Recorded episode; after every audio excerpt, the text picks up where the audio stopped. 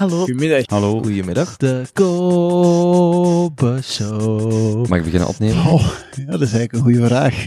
Um, Oké, we zijn eigenlijk al aan het opnemen. Ik dacht het al. De Kobe Show. De Kobe Show. 1, 2, 3, 4, zeg maar Herman. Dat ben ik. Maak fouten. Kijk om je heen. Kun jij deze eruit knippen? Blijf je verwonderen. Vind het talent in jezelf. Kobe Show. Woe. Oh ja, en luister naar de podcast van Kobe. Vandaag met uw gastheer, Kobe. Anthony, goedemiddag. Goedemiddag. Aangenaam. Fijn, eh, fijn om een huisarts te ontmoeten. Ik was daar straks, ik kwam terug van de sport. Ik stond in een douche waar, je altijd, uh, waar ik altijd veel probeer na te denken. En ik dacht, het is zo leuk om uh, een huisarts te ontmoeten. Allee, om Ja? te ontmoeten. Ik heb al huisarts ontmoet, maar om te spreken op de podcast ook. Omdat mijn hoofd zo een huisarts een van die uh, beroepen is of een van die um, plekken is die, waar dat iedereen in de maatschappij mee in contact komt. Misschien wel zo zeg maar vroeger uh, een priester bij wijze, was, uh, bij wijze van spreken Ja, was. absoluut. Vandaag de huisarts die ook, want bijvoorbeeld als ik op mijn, uh, naar mijn psycholoog ging, moest ik uh, ja, een aantal maanden wachten voordat ik Mhm. daar terecht kon. Terwijl bij een huisarts dan het minste probleem van de meer oppervlakkige dingen naar ook de heel serieuze dingen, Mhm. is eigenlijk de huisarts altijd maar een telefoontje of een consultatie een paar dagen later weg.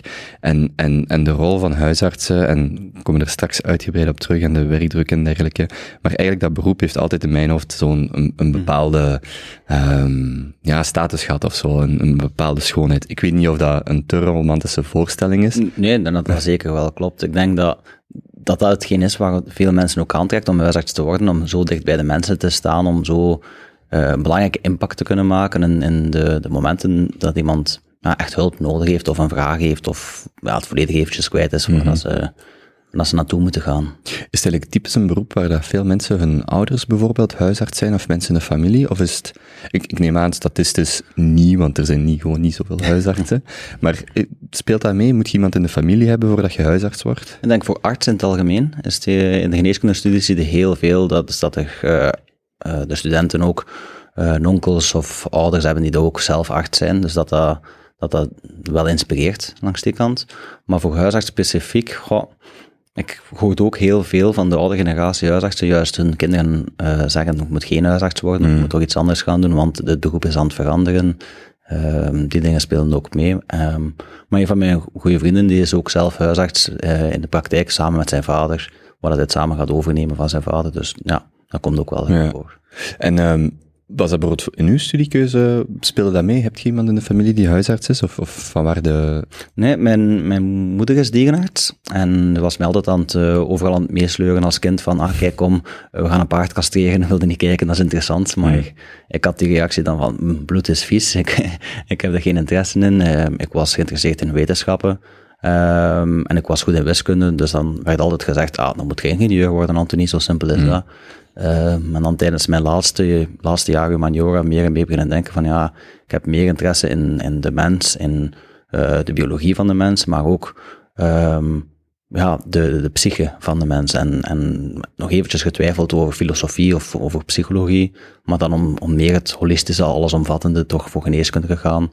Uh, toen nog met gedacht om eventueel naar de psychiatrie te gaan. Mm -hmm. uh, maar dan ook al snel gemerkt van het feit dat ik niet kon kiezen, dat ik alles een beetje wou, is perfect voor huisarts te gaan doen dan.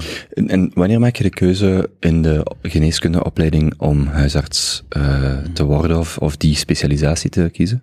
Redelijk laat. De, um, nu is het natuurlijk veranderd, omdat een paar jaar geleden, toen ik nog bezig was, was het een zeven jaar opleiding. Mm -hmm. En nu is het een zes jaar opleiding. En het is het laatste jaar eigenlijk dat je echt de knoop moet doorhakken. En, en, en, je kunt nog, afhankelijk van welke universiteit, in het voorlaatste jaar zeggen, ik kies voor een traject, uh, ziekenhuistraject, huisartstraject of een gemengd traject. Dat je kunt kiezen nog, uh, dat je zogezegd kandidaat bent om neuroloog in opleiding te worden mm. of om orthopedist in opleiding te worden en zo ook huisarts in opleiding te worden. Het ziekenhuistraject is het traject waarin je voor een specialisatie gaat, urologie, neurologie, uh, ja. als arts. Ja, en, maar daarin zou ik al een, een correctie willen toevoegen, dat mm. huisartsgeneeskunde ook een specialisatie is. En ja, dat is, ja. Dat is dat ik uh, uh, veel hoor van, van patiënten, zeker in het begin, van mijn eerste jaar dat ik bezig was, mijn eerste paar jaar, van ah, en ga de huisarts blijven of ga er nog voor specialiseren? Mm -hmm. Nou, dan moet je uitleggen van nee, ik heb mijn basisopleiding arts gedaan, ik heb dan twee jaar verder gestudeerd voor huisarts te worden, nu ondertussen is dat drie jaar. Um, omdat het een, een deel van het symptoom is, van- van het, het grotere geheel, dat wij als huisarts soms de vuilbak van de geneeskunde voelen. Ehm, en het feit dat we zo dichtbij bij de mensen zijn, maakt dat onder collega's soms ook naar ons wordt gekeken als van, ja, als ik er niet eh, aanvaard word in mijn specialisatie, of als het mij allemaal kan ik nog altijd huisarts worden. En nogal lacherig, ehm, tijdens de opleiding hoorde soms van, ja, jullie zien alleen maar verkoudheden, of alleen maar griepjes en, en eh, buikgriepjes en die dingen. Ehm, maar nee, zoals dat je net hebt aangegeven, is dat absoluut niet zo. Het is heel gevarieerd wat we allemaal zien. Ja, ik bedenk mij net inderdaad dat zo de, misschien het idee leeft, of tenminste bij mij, in de opleiding eh, geneeskunde word je huisarts en dan heb je de mogelijkheid om nog te specialiseren, bij wijze van spreken, maar het is eigenlijk veel eerder ge- gelijk de opleiding verpleegkunde. En dan kun je nog voedkunde als eh, specialisatie doen, waarbij dat in de opleiding geneeskunde alles is een specialisatie, of Ja. het nu huisarts is, of eh, ziekenhuis, ah, of dan de andere diensten. Ja, of maatschappelijke geneeskunde voor CLB, voor eh, arbeidsgeneeskunde en allemaal andere trajecten ook. Ehm, maar dat komt wel van ergens, die, dat gedachte, omdat tot in de jaren 70, 80 was het ook zo van, eh je had algemene geneeskunde, wat dan eigenlijk ook huisarts was. En in de jaren 70, als je klaar werd met de opleiding geneeskunde, kon je een bordje over boven de deur hangen en zeggen, ik ben algemeen arts of ik ben huisarts. En dan mochten de mensen op consultatie bij je komen. En dan is dat geleidelijk aan geëvolueerd dat huisarts een erkende titel is en een erkend beroep met een eigen opleiding. Ehm, en dat is een evolutie dat je ziet in, in verschillende landen, in, in, zowel in Europa als, als wereldwijd, dat die in andere fases zijn van die evolutie. Of dat je bijvoorbeeld kunt hebben, we hebben het nu over ziekenhuisarts versus huisarts, maar dat in Amerika bijvoorbeeld, nu, ehm, zij als huisarts, als general practitioner, ook in een ziekenhuis actief. Ja. Dus dat, dat de term huisarts is eigenlijk een heel mooie term, die alleen maar in België, ah ja, België en Nederland bestaat. Maar bedoelt u daarmee dat bijvoorbeeld in de VS de huisartsen ook eh, altijd bijvoorbeeld hun praktijk in de ziekenhuizen hebben? Of hebben ze... Of een medisch centrum eigenlijk. Ja, ja, en niet per se het letterlijk huisarts, als in bij de arts thuis. Of, Ja. Of de hartartsen komt bij jou aan huis. In de jaren 90 was er nog veel meer. Dat we veel meer huisbezoeken deden. En dat dat geleidelijk aan, omwille van de efficiëntie onder andere, omwille van de tijdsdruk, dat we merken van, ja, het is veel makkelijker om bij ons in het kabinet, de geneeskunde wordt ook vaak technischer, wordt, eh, dat we meer nood hebben aan ons cardiogramtoestel of aan bloedonderzoeken te doen. Dat is, als dat allemaal moet meezeulen overal op huisbezoek, en als je dan moet rondrijden van het ene deelgemeente naar het andere deelgemeente, verliest je veel meer tijd. Kunt je minder mensen helpen op een dag. Was er behalve de specialisatie huisarts een andere specialisatie waar je aan twijfelde? Of waar dat je over nadacht? Ja, die, die initiële interesse in psychiatrie is dan wat geëvolueerd naar kinder- en jeugdpsychiatrie.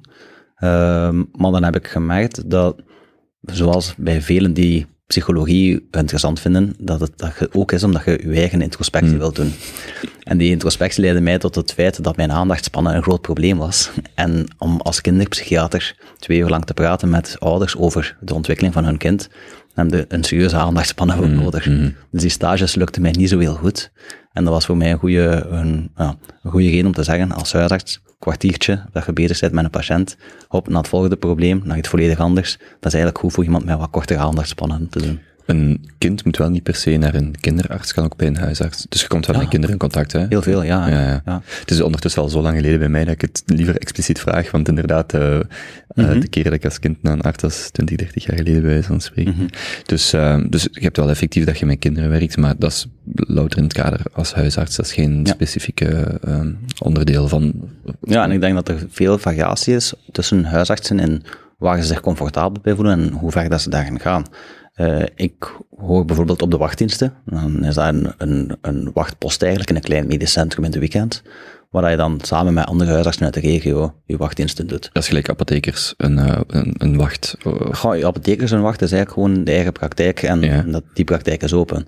Ehm, nu, hoe dat is, bijvoorbeeld, ik werk in Zelen, een, deelgeme- een gemeente in het gebied van rond Dendermonde. En alle andere gemeentes rond Dendermonde, met zes gemeentes, samen doen we in de weekends onze wachtdiensten in een centrum dat, eh, waar dat dan in de plaats van dat je zes artsen eh, van wacht hebt voor elke gemeente één, heb je dan twee artsen van wacht die consultaties doen en één iemand die rijdende is met een chauffeur voor het ganse grondgebied van eh, de denderzone. Ehm, maar omdat je, dat is, dat is ehm, een evolutie dat in heel Vlaanderen wel bijna overal nu de wachtposten actief zijn. Eh, wat bij de oudere generatie soms wat meer weerstand opriep, omdat je kan geen wachtdiensten meer doen vanuit je eigen zetel in de weekends thuis. Eh, maar het confronteert ons ook om te kijken naar andere artsen en hoe dat zij hun praktijkvoering doen en hoe wij hun praktijkvoering doen. En dan hoor je soms van ontaalmedewerkers hoe moeilijk dat het is op die wachtdiensten, dat ze zeggen van, arts 1 zegt mij, eh, ja, iedereen mag komen. En arts 2 zegt, goh, kinderen onder de 6 jaar, 12 jaar soms, ja, ik heb daar geen voeling mee, die komen in de week ook nooit naar mij, stuurt ze maar naar de spoed dan. Ja. En dan, dan vind ik dat heel jammer, want dat holt ons beroep als huisarts eigenlijk ook uit. Van hoe ver we die grens leggen van tot waar moet een kind bij de kinderarts gaan en wanneer mag ze bij de huisarts gaan. Hoe, hoe meer dat je afgeeft van de normale standaard de ziekte. Het moet, tussen aanhalingstekens, want het blijft ergens een persoonlijke keuze, maar moet een huisarts in principe alles en iedereen aanvaarden, volgens u? Of, of waar ligt daar een grens tussen? Want ik kan mij, ergens heb ik ook wel begrip voor het feit dat iemand zegt, ik kan hier absoluut niet mee om, of dit is absoluut iets wat mij niet interesseert, of waar te veel bij komt kijken. Ehm, maar als ik hoor praten, heb ik hier het gevoel dat je zegt, nee, ik vind als huisarts dat je, ja, moet je er maar bij pakken. Ik, ik vind, stel dat ik als huisarts zou zeggen, bijvoorbeeld gynaecologie. Ik heb er geen voeling mee, ik heb er geen ervaring mee, ik zie niet genoeg vrouwen om uitstrijkjes te doen, ik wil dat niet zelf doen. Dan zou het ideaal zijn om samen te werken met een andere huisarts die daar een bijzondere bekwaamheid in heeft. En dan te zeggen, oftewel zijn wij een groepspraktijk, ofwel gewoon twee soloartsen op andere locaties. Maar als ik weet, oké, die patiënt moet geholpen worden, dat ik die kan voorthelpen met mijn collega, dat je in een huisartsenpraktijk of in een huisartsennetwerk wel alle onderdelen van de eerste lijnsgeneeskunde op u neemt. Maar aangezien dat wij een heel vrij beroep zijn, in een bepaalde zin, zorgt dat ervoor dat er de variatie soms een grote meerwaarde is, maar soms ook een groot pijnpunt. Ja. Zijn er typische disciplines of aspecten die als huisarts over de jaren, waar, je, waar veel huisartsen voeling mee verliezen, omdat daar zo weinig, ik zeg maar, eh, ja, vraag naar is of mensen, patiënten met die problemen komen? Ja, ik denk dat de twee zijn die dat we nu net hebben aangekaart. eh kinder, kindergeneeskunde en dan vooral, ik was over laatst nog aan het praten met eh, mensen van mijn generatie, die niet arts zijn. Ehm Jij bent trouwens 35? Eh 31. 31. Twee- oké. 32. Ja, 32. Ehm, en, en ze zeggen ook van ja, we gaan met onze kinderen nu ondertussen al naar de huisarts, want ze zijn drie jaar. En dan denk ik van ja, waarom ben je daarvoor nog niet bij de huisarts gegaan? Ehm met je kinderen, ehm, ik denk, zo onder de drie maand zijn kinderen nog heel kwetsbaar en, en squishy. En eh, als ze koorts hebben, gaan wij als huisarts ook heel snel zeggen, ja, die moeten opgenomen worden. Of gaan we heel snel overleggen met de kinderarts. Maar zo vier maanden, zes maanden, een jaar, ja, op die moment gaan ze zo de meeste voorkomende verkoudheden en buikgriepjes hebben en kunnen wij snel ook goed inschatten als huisarts van, is dit een alarmerend ziek kind of is het een geruststellend ziek kind? En dan passen de maatregelen. En er zijn veel ouders die, die eerder naar de kinderarts of naar het ziekenhuis Ja. gaan Ja. eh, tot... Ja, we merken dat rond de leeftijd van drie jaar beginnen ze wat meer terug bij ons te komen, maar andere ouders hebben er meer schik in en zeggen van, ah, ik blijf tot mijn zes, tot eh, mijn kinderen zes jaar zijn, tot mijn kinderen twaalf. Ik heb overlaatst nog een, kind, een, een jongen van 16 gehad die voor het eerst bij een huisarts ging, want zijn moeder vond dat hij altijd naar de kinderarts moest gaan. Hmm. Maar dat, is, dat zit ook mee in, het, eh, in, in de, de, de, de flow. Je wordt, op, als je, je bent zwanger en je, gaat, eh, je hebt een positieve urinetest, of je zelftest hebt gedaan van het kruidvat van met een apotheek en je zegt, oh yes, ik ben zwanger. Je denkt dan, oké, mijn zwangerschap moet opgevolgd worden, ik bel naar de gynaecoloog. Gynaecoloog zegt, ja, je moet eerst je bloed laten trekken bij de huisarts. De huisarts, oké, tof, wij worden ingeschakeld als huisarts. De validatie, zo gezegd, van de zwangerschap. Voilà, correct. En we doen dan ook ineens wat extra testen voor, eh, voor, voor virussen, voor vitamines, voor algemeen In die bloedtest. de eerste check-up ook. In Ja. de bloedtest, we meten de bloeddruk, wij gewicht. Eigenlijk het eerste deel van wat zou kunnen zijn een gemeenschappelijke opvolging tussen voetvrouw, gynaecoloog en huisarts. Maar dan in de praktijk, eens dat ze dan daarna een consultatie hebben met de gynaecoloog, en ik spreek ook uit mijn ervaring, omdat wij nu ook een kindje verwachten, dan hebben direct al uw consultaties allemaal bij de gynaecoloog al vast liggen. Dan moet al heel hard tegen de stroom ingaan om te zeggen, ja, ik wil ook nog bij mijn huisarts gaan. En als je ook nog bij je huisarts wil gaan, is dat bovenop je consultatie bij de gynaecoloog. Op het moment dat je in het ziekenhuis dan bevalt, komt de kinderarts langs. De kinderarts komt een paar keer op controle, zegt na zeven dagen moet er nog eens komen. En dan, eh, en dan komt op die dagen ja, je vaccinaties via kind en gezin. Maar je hebt al die voeling met die kinderarts, je hebt al dat vertrouwen al wat opgebouwd met die kinderarts. En dat is heel logisch dan, dat ouders zeggen van, goh, mijn kindje is toch nog kwetsbaar, ik ga toch bij de kinderarts. En wanneer gaat als ouder dan zeggen van, goh, nu ga ik toch naar een huisarts ermee, die dat eigenlijk mijn babyke nog nooit heeft gezien. Die, ehm, eh, grijpen mensen ook hoe langer hoe minder snel naar een huis? Eh, Staat de band tussen huisarts en patiënt over de decennia heen, is, is die ook veranderd? En wat ik vooral zo, er is zo'n periode geweest, denk ik, met de opkomst van het internet, dat je veel, of dat je zo dacht van, iedereen was zo zijn eigen dokter aan het spelen, en ik heb zo het gevoel, zo, nu is dat zo 10, 15 jaar later, dat ik zelf bijvoorbeeld ook gewoon sneller naar de huisarts terug ga, bij wijze van spreken van, ja, nee, ik het niet, er zijn zelf, dingen die je zelf bij wijze van spreken wel kunt inschatten of vrienden kunt vragen, maar, m- maar ik weet niet of die, die band of die nabijheid of het vertrouwen tussen patiënt en huisarts, is dat iets wat verandert over de jaren heen, of, of wordt dat beter, wordt dat minder goed? Dat weet ik, totaal geen idee van. Goh, Uit mijn ervaring van een, een vijftal jaar bezig te zijn, merk ik dat met bepaalde patiënten bouw je een band op. Die band wordt groter en groter. Je krijgt meer en meer vertrouwen in elkaar ook. Eh, in elkaars kennis over het eigen lichaam, over de beperkingen in de kennis.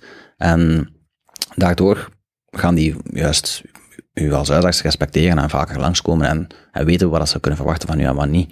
Maar je hebt dan natuurlijk een deel dat je eigenlijk mist, die dat standaard nog het gedachte hebben van, goh, ik ga met mijn, mijn, eh, mijn kniepijn rechtstreeks naar een orthopedist gaan. Of eh, inderdaad, ik ga het googlen en dan het zelf opzoeken en soms dingen heel juist doen, soms dingen minder juist doen. Ehm, maar wij als huisarts zien die mensen niet waarbij we de band niet mee hebben, want die komen natuurlijk niet langs. En dat hangt er ook weer af van regio tot regio. eh, de capaciteit van een huisartsenpraktijk om mensen op te vangen. Ehm, als er te weinig huisartsen zijn in een bepaalde gemeente, ja, en je, uw huisarts is pas gestopt, succes om een nieuwe huisarts te vinden als sommige patiënten stop hebben. Of in, bijvoorbeeld in Brussel is het aantal mensen dat een vaste huisarts hebben veel lager dan in Vlaanderen. In Wallonië is het ook nog een pak lager dan in, dan in, eh, dan in Vlaanderen, maar nog altijd beter dan Wallonië, omdat ze veel meer ziekenhuiscentrisch zijn, de patiënten en, en de zorg in het algemeen. Als in, je komt daar binnen, je wordt geholpen door iemand, veel meer dan een vaste dokter. Ja, ja en het, het concept huisarts ehm, is, is niet altijd even goed gekend. En bijvoorbeeld als je het hebt over de populatie die is gemigreerd uit andere landen, ja, ik merk dat heel hard, die, als je komt uit een land waar dat ze geen huisartsen hebben, waar, dat waar je vooral als naar het ziekenhuis gaat, en niemand legt u duidelijk uit wat een huisarts is, wat die huisarts eigenlijk kan betekenen voor u, dan moet al heel veel toeval hebben om op een huisarts terecht te komen. Maar dat is maar een deel, hè, natuurlijk. Dat is nu spreken Ja. over de populatie. Je zei net kindergeneeskunde of kinder... En gynaecologie, is Ja. dat dan ook? Dat zijn de twee... Ik denk dat het de twee disciplines Ja. zijn. Ik denk kindergeneeskunde hangt er vanaf van praktijk tot praktijk. Ehm, dat, dat we wel veel voeling nog hebben. Eh, maar zeker gynaecologie. Gynaecologie is het typische, eh, als je praat met, met huisartsen in Nederland, dan zeggen ze een huisstrijksje, ja, dat ga ik als huisarts niet doen, want dat is veel te simpel werk. En hier, een huisstrijksje als huisarts krijg je dat niet te zien, omdat patiënten zich ook gemakkelijker naar een gynaecoloog begeven, zich ook meer vertrouwen daarin hebben. Ehm, de meeste gynaecologen doen het goed, maar er zijn sommige gynaecologen die nog altijd elk jaar een huisstrijkje vragen, of op de jonge leeftijd, terwijl het maar om de drie jaar nodig is. Mhm. Wat was een uitstrekking juist? Eh, een uitstrijken is voor baarmoederhalskanker op te sporen. Ja. Dus bij het gynaecologisch onderzoek dat je met een soort klein borsteltje een stukje van de baarmoederhals gaat borstelen om kleine celletjes af te halen om te kijken, zit daar kwaadaardigheid bij, zit daar het virus eh, bij dat mogelijk kan ontaarden naar baarmoederhalskanker. Is dat vanaf 30 of ouder? 25 of 23, Ja. Eh, ik denk 25. En driejaarlijks? Ja. In principe. Ja. ja. En daarvoor gaan Vlaamse vrouwen sneller naar de, het ziekenhuis of naar een gynaecoloog Ja, dan, dan ja. naar de huisarts Ja, bijvoorbeeld. go- ik ga dat, als mensen komen voor, vrouwen komen voor een pilvoorshift, vaak bellen ze of mailen ze gewoon voor, ja, kan ik nog eens een voorzet voor een jaar? Goh, we hebben erover nagedacht in onze praktijk, wat we ermee gaan doen, maar we zeggen toch altijd van nee, we kunnen je toch één keer om het jaar of om de twee jaar eens zien, om te praten, ja, één, het is toch nog altijd medicatie met mogelijke bijwerkingen, we moeten bloeddruk nog eens kijken, is alles nog in orde, Ehm, zijn er andere alternatieven van anticonceptie dat je liever zou willen, maar ook praten over die, over die uh, baarmoederhalskankerscreening. En dan bied ik het altijd aan, zeg ik van kijk, je moogt gerust bij de gynaecoloog gaan, want dat kan ook bij ons. En als je je meer op je gemak voelt bij een vrouwelijke arts dan bij een mannelijke arts, dan kan je gerust bij mijn collega's, dat is geen enkel probleem. En sommige vrouwen zeggen dan van, ah ja, oké, ik wist dat niet. Of soms zeggen ze, ja, maar ik hoor toch wel vaak van mijn moeder of van mijn grootmoeder, je moet elk jaar naar de gynaecoloog gaan. Dat zijn van die legendes die soms moeilijk uitsterven. En die, is het effectief zo dat vrouwen liever bij vrouwen, of valt dat wel mee? Dat speelt zeker mee, ja. ja, ja. Ik ga, als een, een man last heeft van zijn, aan zijn genitalen, komt hij ook vaker bij mij als mannelijke arts dan bij van de vrouwelijke artsen. Maar dat hangt ook weer vanaf hoe hoe close dat je met die patiënt zit, hoe, mee, hoe dat je op je gemak voelt erbij, of hoe, Mhm. dat die, wat die patiënt wilt. Dat is het voordeel van in een groepspraktijk te zitten met een paar artsen, dat die kan zeggen, oké, ik kom normaal gezien voor alles bij, bij dokter 1, maar voor dit probleem zou ik toch liever bij dokter 2 gaan, of dokter 3 kent mijn situatie van thuis wat meer van vroeger, ik ga toch eens nog eens bij me gaan. Mhm. Is het in principe, want ik probeer nu gewoon aan mezelf te reflecteren voor dingen waarvoor ik sneller bijvoorbeeld naar een specialist zou gaan, of die meteen naar een specialist zou gaan. Eh, specialist zelfs, in de woordkeuze betrap ik mij al op. Hmm. Een, een, eh, een ziekenhuisarts, ik zal het anders zo zeggen. Ehm, maar eigenlijk idealiter, tussen aanhalingstekens, via de huisarts, omdat die dan ook globaler uw dossier kan opvolgen, of meer betrokken is, of geeft dat dan het onnodig werk aan een huisarts? Ehm, in, de, in het algemeen is het een goede reflex om te zeggen van, ik ga kijken of ik het eerst via mijn huisarts kan, omdat, ja, hangt er vanaf over, over welke problematiek dat nu juist gaat. Als je hebt een probleem van mijn, ehm, ik merk dat mijn bril niet goed werkt, of ik, ik zou misschien een bril nodig hebben, ja, het enige dat wij kunnen doen is telefoonnummers van oogartsen geven, of zeggen, ga eens bij een optieker in de tussentijd, want eigenlijk kennen wij ook van oogheelkunde helemaal niets. Maar als het gaat over mijn oog staat ontstoken en ik wil naar een oogarts, maar ik raak nergens binnen, ja, kom bij ons. Wij kunnen een oogontsteking wel goed herkennen. Wat zijn de alarmerende signalen? En als wij vinden het is dringend nodig naar een oogarts, dan bellen wij zelf die oogarts en dan kunnen we soms de dag zelf of de dag erop bij een oogarts gaan. Dus ha, het is moeilijk om daar een, een, een globaal antwoord op te geven, maar in, in 9 op de 10 gevallen kunnen we best eerst naar een huisarts gaan. Eh, het hangt er vanaf welk voorbeeld dat je in je hoofd had natuurlijk, maar Ja. Ik was ook nog net aan het denken, de, het huisartsentekort, in welke mate speelt dat? Zijn er genoeg huisartsen, en even op Vlaanderen houden, Ehm, hoe zit dat met de spreiding van huisartsen vandaag? Zijn jullie overbevraagd? Valt het wel mee? Eh, misschien ook nog in het licht van de laatste twee COVID-jaren. Ik weet niet welke impact dat, dat heeft gehad. gigantisch. Ja. Ja. Het heeft een gigantische impact op, op verschillende niveaus. Eh, we merken dat huisartsen ehm, de, de gemiddelde leeftijd van huisartsen is al redelijk hoog. Ik denk dat ehm vijftal jaar geleden eh, ze kwamen op een twintigtal procent dat eigenlijk boven pensioenleeftijd is. Nu, moest niet allemaal ineens stoppen, zitten we met een gigantisch probleem, Hmm. maar die blijven nog wat voortwerken. Waarom blijven die voortwerken?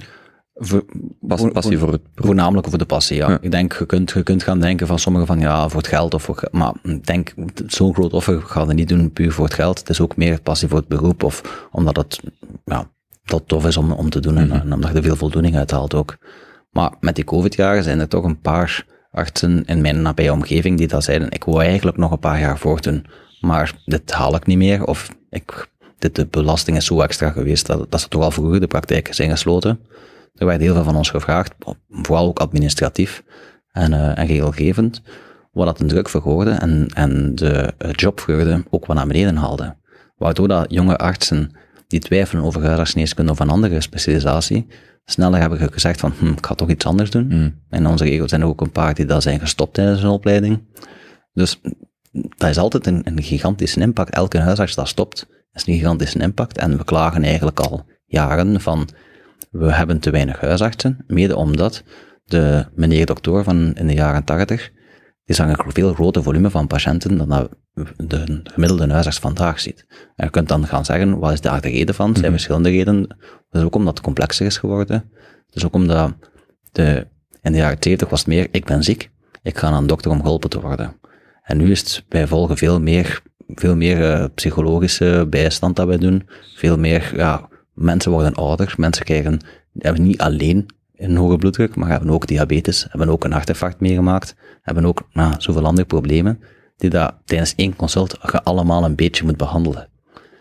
Ah, wacht, want in mijn hoofd is de tijd, neemt de tijd per patiënt altijd af. Dus misschien eerder in ziekenhuizen zo.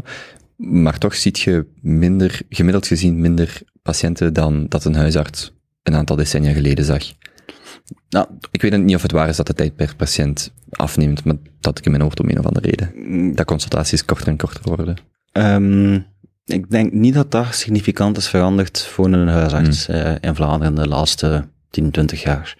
Ehm, wat we wel merken is dat de, de- de tijd dat we hebben, moeten we meer spenderen aan de standaard medicatielijst voorschrijven, eens nakijken, zijn er medicatie die eigenlijk niet goed samen kunnen.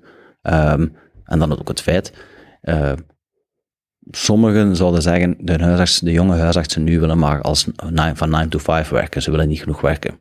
Maar het is ook het feit van, ehm, ge, als je heel je, je patiënt complex wilt behandelen en je wilt hem heel veel uitleg geven over wat dat hij kan verwachten en wanneer dat hij moet terugkomen, spendeer je daar ook meer tijd aan.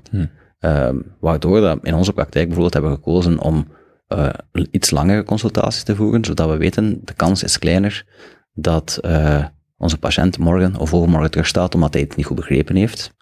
Ehm, maar daarnaast komt er ook meer werk van onze wachtdiensten dat we nog moeten doen.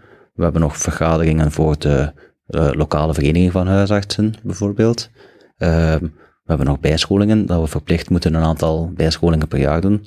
Eh ah ja, telt allemaal ook extra op. En op het moment dat we stoppen met onze consultaties, is het nog niet gedaan. Dan moeten we nogal administratie gaan doen, e-mails beantwoorden, dat ook veel meer zijn dan 20 jaar geleden. We moeten nog mensen terugbellen met de bloedresultaten. En ja, ik denk, als dat al je van elke dag van 9 tot 5 als huisarts, dat je nog altijd wel hard genoeg aan het werken bent. Is er een verschil tussen stad en eh, niet-stedelijk gebied qua, qua werkdruk? Eh, Ergens zou, zeggen, zou ik dan denken, in de steden zijn veel meer mensen, dus hogere werkdruk, maar anderzijds is er op het niet-stedelijk gebied misschien gewoon veel minder artsen per, per inwoner, waardoor dat Het ook is daar de druk tweede. heel hoog ja. ja. ja. Dus het is dat tweede, dat je ehm, gestudeerd als gestudeerd geneeskunde in een van de centrumsteden waar een universiteit is. Vaak zit je daar op kot of woont je daar. Ehm, dan blijf je daar nog wat langer wonen of je gaat co-housen. En je wilt wat meer in de stad blijven wonen. Dus zoals dat je in, in andere, ja, in alle lagen van de bevolking ziet dat mensen meer in de stad blijven wonen. Om dan te gaan zeggen, goh, ik ga nu eh, beginnen in een praktijk hier in de stad waar ik comfortabel genoeg mijn werk heb, waar ik goed mijn inkomen kan verdienen, maar ik niet kapot word gewerkt. Of ik ga ergens diep in de Westhoek gaan werken, waar dat gewoonte is om ook elke zaterdag nog consultaties te doen, waar dat je elke week een, een of één of twee wachtdiensten hebt en eigenlijk voelt van, ik ben zo overbevraagd. Ja, de incentive is er niet. Dus het is een veel hogere drempel om te gaan starten in een plaats waar dat er al een tekort is, waar dat echt een probleem is, dat duidelijk een sneeuwbaleffect heeft en zichzelf vergroot. Het is wel zoals je vandaag geneeskunde begint te studeren, of bijna gaat afstuderen, de werkzekerheid of de jobzekerheid is er wel. Ja, absoluut. Ja, ja, ja. ja. Het is niet dat je schrik moet hebben om genoeg patiënten te vinden. Nee, ik denk, ja, zeker bij huisartsgeneeskunde, en ik, je kunt nog zeggen dat bijvoorbeeld de radiologen, dat die meer schrik mogen hebben voor de ontwikkeling van IT. De radiologen. Ja, de radiologen. Omdat, wat is radiologie, wat is dermatologie bijvoorbeeld, heel belangrijk deel is patroonherkenning. Is algoritmes, is gaan kijken naar beelden en die analyseren en zeggen, is het verdacht, is het niet verdacht, bij welke ziekte past dat? Dat is heel diagnostisch werk. Ehm, en dat deel is, is, is artificial intelligence op sommige vlakken maar heel goed in. Dat is wat AI doet, algoritmes herkennen en diagnose stellen. Een dokter ziet maar duizend, bij wijze van spreken, en een, computer ziet honderd miljoenen Ja. foto's of, of patroonherkenning is gewoon veel groter. Voilà. Ja. Dus, dus als we zeggen, ik ben alleen arts om patroonherkenning te doen, dan mo- mogen we wel vrezen voor je job. Maar hetgene dat AI niet kan, is juist hetgene dat wij zeker als huisarts zo sterk in zijn, is de kennis en, en de theorie samenvoegen met de, het individu- individuele van de, de mens voor mij. Van, oké, de- meneer Jansen hier voor mij, oké, mijn algoritme zegt cortisone is goed voor hem, maar ik weet dat hij schrik heeft van cortisone omdat zijn vader is gestorven met een bijwerking van cortisone. En al die extra informatie, of bijvoorbeeld, hoe ga ik dit, deze informatie nu vertalen aan de mens voor mij, zodat op een manier dat hij het begrijpt en dat zijn vragen worden beantwoord, dat is echt puur dat menselijk. En, en, en dat is hetgeen dat zo aantrekkelijk is aan onze job. Mhm. Je hebt dan wel de keuze gemaakt om te blijven in de regio waar je van afkomstig bent, want je werkt dan niet in een van de grootsteden, maar wel in een van de verstedelijkte gebieden. Is dat bij, bij de, de plaats waar je, van waar de keuze misschien voor, voor die regio, in de mate dat dan keuze Ja, was? ik wou ook in Gent blijven wonen en dat was 20 minuten rijden van Gent. Dus dat was nog ver, dicht genoeg en een heel toffe praktijk. Dat ik dacht, ja, dat zijn, dat, de work-life balance ligt hier wel goed. Omdat er niet wordt verwacht dat je elke avond tot 10 uur patiënten nog ziet. Ehm, het is dicht genoeg bij, mij, bij Gent, waar ik toen ah, woonde en wou blijven wonen. Dus dat was, ja, het was mogelijk nog in, om in de stad te blijven doen. En waarom dan niet in Gent zelf? Ja, vraag en aanbod ook. Hè. Er waren van groepspraktijken die plaats hadden voor iemand, eh waren er niet zo heel veel. En het was toevallig dat ik daarop was ge- gebotst. En dat ik vooral wist van, dit is een heel toffe groep. Heel toffe collega's. Eh, ja. Die, ehm, ben nog even aan het denken, ehm, zo de, de, ik heb je net gevraagd naar de situatie van, van huisartsen in, in Vlaanderen. Dus er is nog steeds een tekort, ook pre-corona al was er al Mhm. een, een, een tekort eigenlijk van huisartsen. Dan heb je een 20% die ongeveer boven de pensioengerechtigde leeftijd Mhm. zitten, of daar rond zitten, die eigenlijk dan nu, neem ik aan, in versneld tempo toch stoppen, Mhm. omwille van Mhm. de laatste jaren, of twee, drie jaar. Ehm, dus dat wil wel zeggen dat die krapte wordt enkel groter. De, de, de Mhm. instroom is niet, de, de uitstroom is veel groter dan de instroom. Ja, en, en er speelt ook een rol mee dat, want ik hoor dan sommige mensen al denken over schaffen dan een ingangsexamen af, dat lost veel dingen op. Dat was een tweede vraag, hoe dat daar dan, ja. Maar daar gaat het probleem nog niet mee oplossen, omdat als de meeste mensen zeggen, huisarts, eh, studenten huisartsgeneeskunde zien als een plan B, of iets dat ze nog altijd kunnen gaan doen, en, en dat ze eigenlijk dat niet wenselijk is, dan krijg je nog altijd, dan krijg je met afschaf van het nog meer specialisten, Mhm. waardoor dat vraag en aanbod ook, en, nou, ik zeg niet dat het al per se zo gaat zijn, maar dat is het risico, hoe meer orthopedisten dat er zijn, hoe minder mensen gaan met hun kniepijn naar de huisarts gaan, omdat je kunt toch gemakkelijker bij de specialist, die toch wel meer weet van een knie dan een huisarts. En waardoor dat ons beroep meer en meer uitgehold wordt ook. En ook ja, meer risico op eh, dat de orthopedist die daar een, in sommige gevallen puur de knie kent, vlugger gaat zeggen, ik ga die knie opereren om te kijken wat er is, en eigenlijk niet heeft gekeken naar het totaalbeeld van dat die kniepijn misschien van iets anders komt. Enig idee, misschien over heel Vlaanderen, van de artsen die afstuderen, of van de mensen die hun opleiding geneeskunde afmaken, hoeveel procent daarvan huisarts eh, zijn? Rond het 40% Ah, studeert nu voor huisarts af. Ah, Oké, ah, dat is wel veel hoger dan ik had Ja, gedacht of zo. Het is, het is de laatste vijf à tien jaar wel zeker eh, meer en meer geworden. En ja, het, het is wel gestagneerd de voorbije twee, drie jaar, maar ehm, als ik het goed voor heb, is hij... Nou, ik ben, ben eigenlijk niet meer 100%. Nu doe ik mij twijfelen over die gegevens. Hm. Maar het is zeker niet genoeg om, om en ja, voor een huisarts die, die, werkt van 6 uur s ochtends tot 11 uur s avonds die in de Westhoek te vervangen, met de twee of drie jonge huisartsen nodig. Dat is het al met dat volume om die arts te vervangen. Ehm, dus we zijn er zeker niet aan genoeg eh huisartsen te afstuderen. Hm. Ehm, we zouden voor een gezonde populatie te hebben, hebben eigenlijk de 50-50 specialist en huisarts nodig. Maar we zitten nu aan een redelijk goed aantal te afstuderen, maar het zou nog hoger moeten zijn om het historisch eh, tekort eh, in te halen. Ja. En dus bijvoorbeeld, ik hoor een paar keer de Westhoek zeggen, er zijn echt wel zones in Vlaanderen waar dat de afstand bijvoorbeeld tot een huisarts of het, eh, de, de tijd totdat je een, een consultatie kunt plannen, Mhm. die effectief eh achterstaan of die, eh, waar dat de zorg, Mhm. het zorgaanbod vanuit de patiënt bekeken dan gewoon kwalitatief ondermaats is, Ja. omdat er een tekort is. Of, Ja. of- ja. Ja, zeker. Ja, daarmee dat ik inderdaad bijvoorbeeld de Westhoek aangeef, maar je hebt ook de, de deel ten noorden van Antwerpen, naar de grenzen op van, van Nederland. Ehm, ook in Meetjesland zijn bepaalde gemeentes dat, dat elke praktijk zegt, wij hebben een patiëntenstop. Dus als patiënt daar, je vindt geen huisarts in uw eigen gemeente. Ehm, en ja, die huisartsenpraktijken die er nog staan, die voelen alsof ze zich kapot aan het werken zijn. En wij zijn als huisarts, ehm wij zijn er om mensen te helpen. En we vinden het heel moeilijk om nee te zeggen. En oftewel zeggen, onze praktijk ook een patiëntenstop. Ofwel zeggen van, wij willen alleen maar de patiënten die nu onze patiënten al zijn, goede zorg bieden. Dus daarom gaan we geen nieuwe mensen in onze praktijk laten. En dat is een soort van nee zeggen tegen mensen die je nog niet zo lang kent, tegen buitenstaanders zo gezegd. Ofwel ga je zeggen tegen je eigen patiënten van, ah, oké, je hebt heel veel pijn aan je knie. Of eh, je, hebt, je hebt enorm veel buikgriep. Het is goed, je mocht komen over vijf dagen of komt over twee weken eens een keer.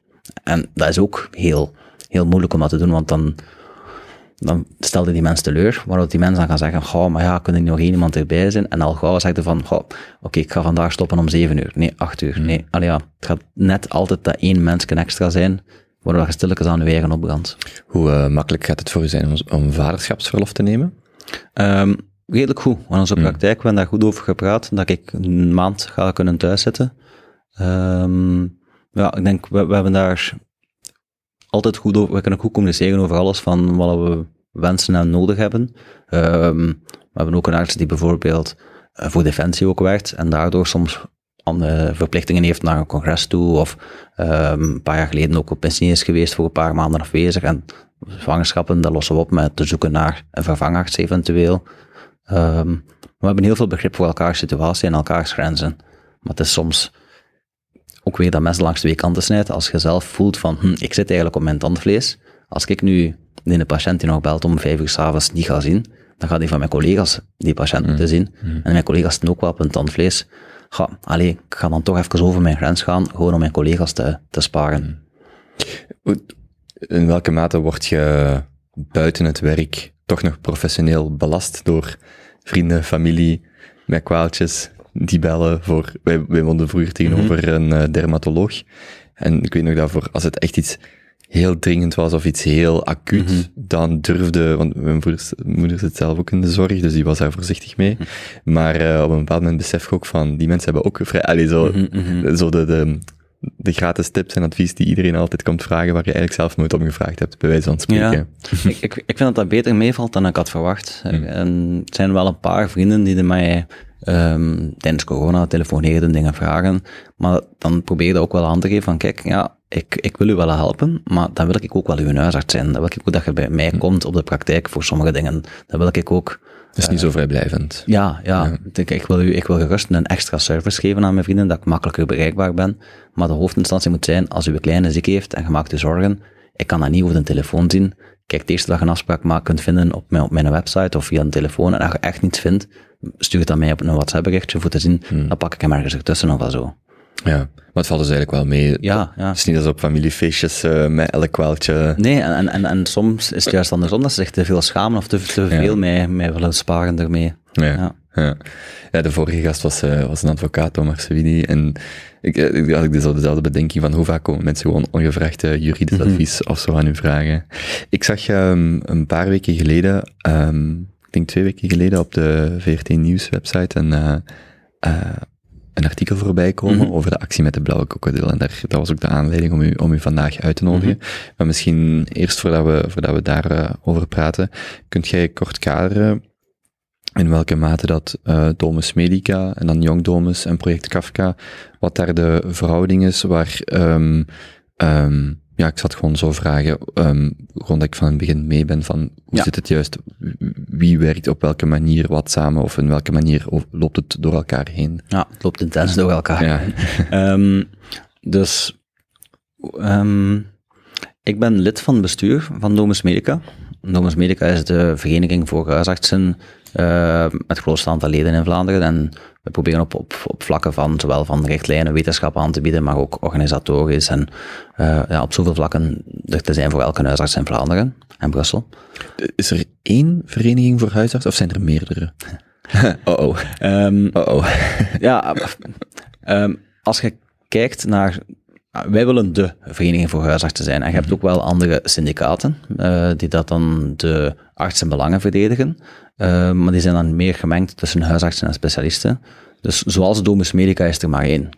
Maar je merkt bijvoorbeeld een verschil in, in ehm, als ik naar Nederland of in, in Engeland praat met collega's daar, daar is die vereniging ehm, ja, veel rijker, veel groter aantal leden, veel professioneler uitgebouwd dan hoe dat Domus Medica zeker vijf jaar geleden was. Nu door corona is dat ook wel, zijn wij ook veel betrouwbare partners geweest in het overleg met, de, met de overheid, hebben, hebben wel getoond wat het belang kan zijn van een sterke huisartsenvereniging, eh, voor de volksgezondheid ook. Dus Domus Medica is in principe een transnationale organisatie, of er zijn Nee, nationale organisatie. Dat is gewoon- ja, dat is- ja, gewoon ja. Vlaams en voor de Nederlandstalige artsen in Brussel. Ja, en bijvoorbeeld die collega's vanuit het Verenigd Koninkrijk of Nederland, dat, zijn, dat zijn soortgelijke organisaties, Ja, maar onder ja. een andere naam. Ja, voilà, voilà, dat wil ik wel zeggen. Ja, ja. Ehm, maar ik zat, was daarnaast ook, en ik ben daar ook binnengekomen bij Domus Medica als voorzitter van Jong Domus, de Jong Huisartsenvereniging.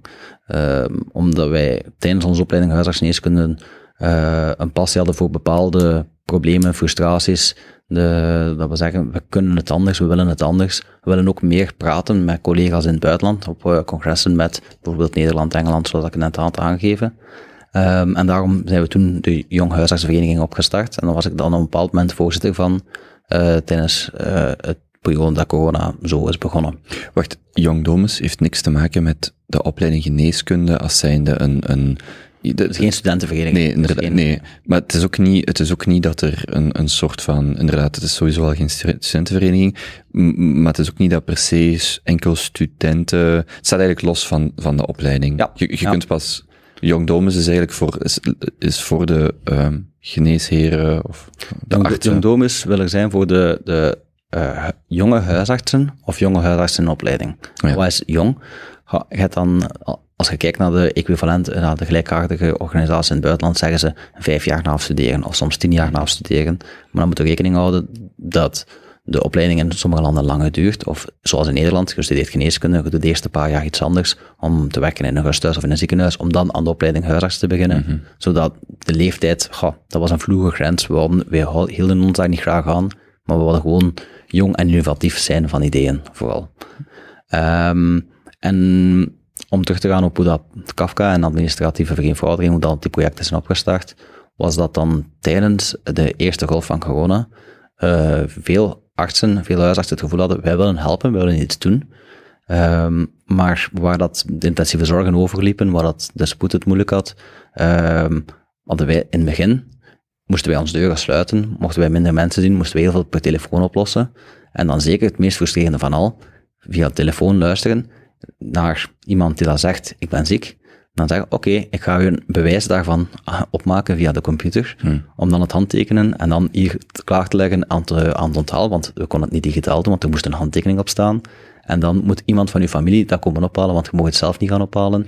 En goh, vooral, wij hadden, we waren een tussenstap om te bewijzen dat iets was, wat we toen, op die moment, voordat we aan het testen waren, op geen enkele manier konden bewijzen. Of dat, of, dat, of dat Jan nu echt aan het hoesten is of niet aan het hoesten is, wij konden dat niet bewijzen. En dat was zo frustrerend dat wij voelden van, wij willen iets doen, wij willen meehelpen aan die crisis, maar het enige dat wij aan het doen zijn, is een nutteloze administratieve tussenschakel zijn.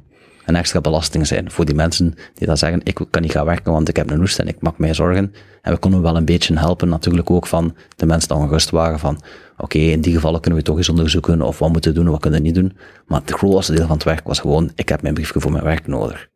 En uit die frustratie hebben we dan proberen kanaliseren naar een aanklacht, naar te zeggen, ja, wat zijn wij nu, een wandelende stempelkussen, we zijn hier Dat was de eerste open brief Ja. rond die periode. Ja. Dan zijn we met een paar gaan samenzetten van, eigenlijk, dit, dit zouden we anders willen. En dan hadden we op dat moment puur met, met, met vijftal mensen gedacht, eh, als we nu gewoon, als die mensen geen ziektebrief hadden nodig gehad voor die drie dagen met een valling thuis te zitten of met COVID thuis te zitten voor zeven dagen, als ze geen brief hadden nodig gehad, hadden ze mij niet nu gebeld en had ik meer kunnen mijn tijd steken in degenen die dat wel ongerust zijn, die dat wel geholpen willen worden. En dan hebben we nog sociaal verlof, dan hebben we nog het feit, als die mensen dan toevallig werkt voor het onderwijs, voor politie, voor defensie, mocht nu niet gewoon ziektebriefjes eh, gebruiken, maar moest dat specifieke eh, model van, van die organisatie zijn, dat dan bij het onderwijs ook nog in tweevat moest zijn. Ehm, Wacht, hè. ik ga je even onderbreken. Ja, ja, want ik het-. Dus de- ook om de, om de dingen een beetje uit elkaar te houden. Ik zit ook constant met mijn eigen huisarts in mijn achterhoofd, die ook in de COVID-periode in burn-out is gegaan en die ik eigenlijk in burn-out heb zien gaan. Dat ik nog heel duidelijk weet dat ik vroeg van, is alles oké? En dat was dan in het voorjaar 21, dat je al zag, als ik het mij goed herinner, Ja. van, of de zomer 2020, maar dat je zag, die zit er echt door. En dan een paar maanden later wou ik een afspraak maken, een consultatie en, ah ja, op, eh, op eh, ziek geschreven.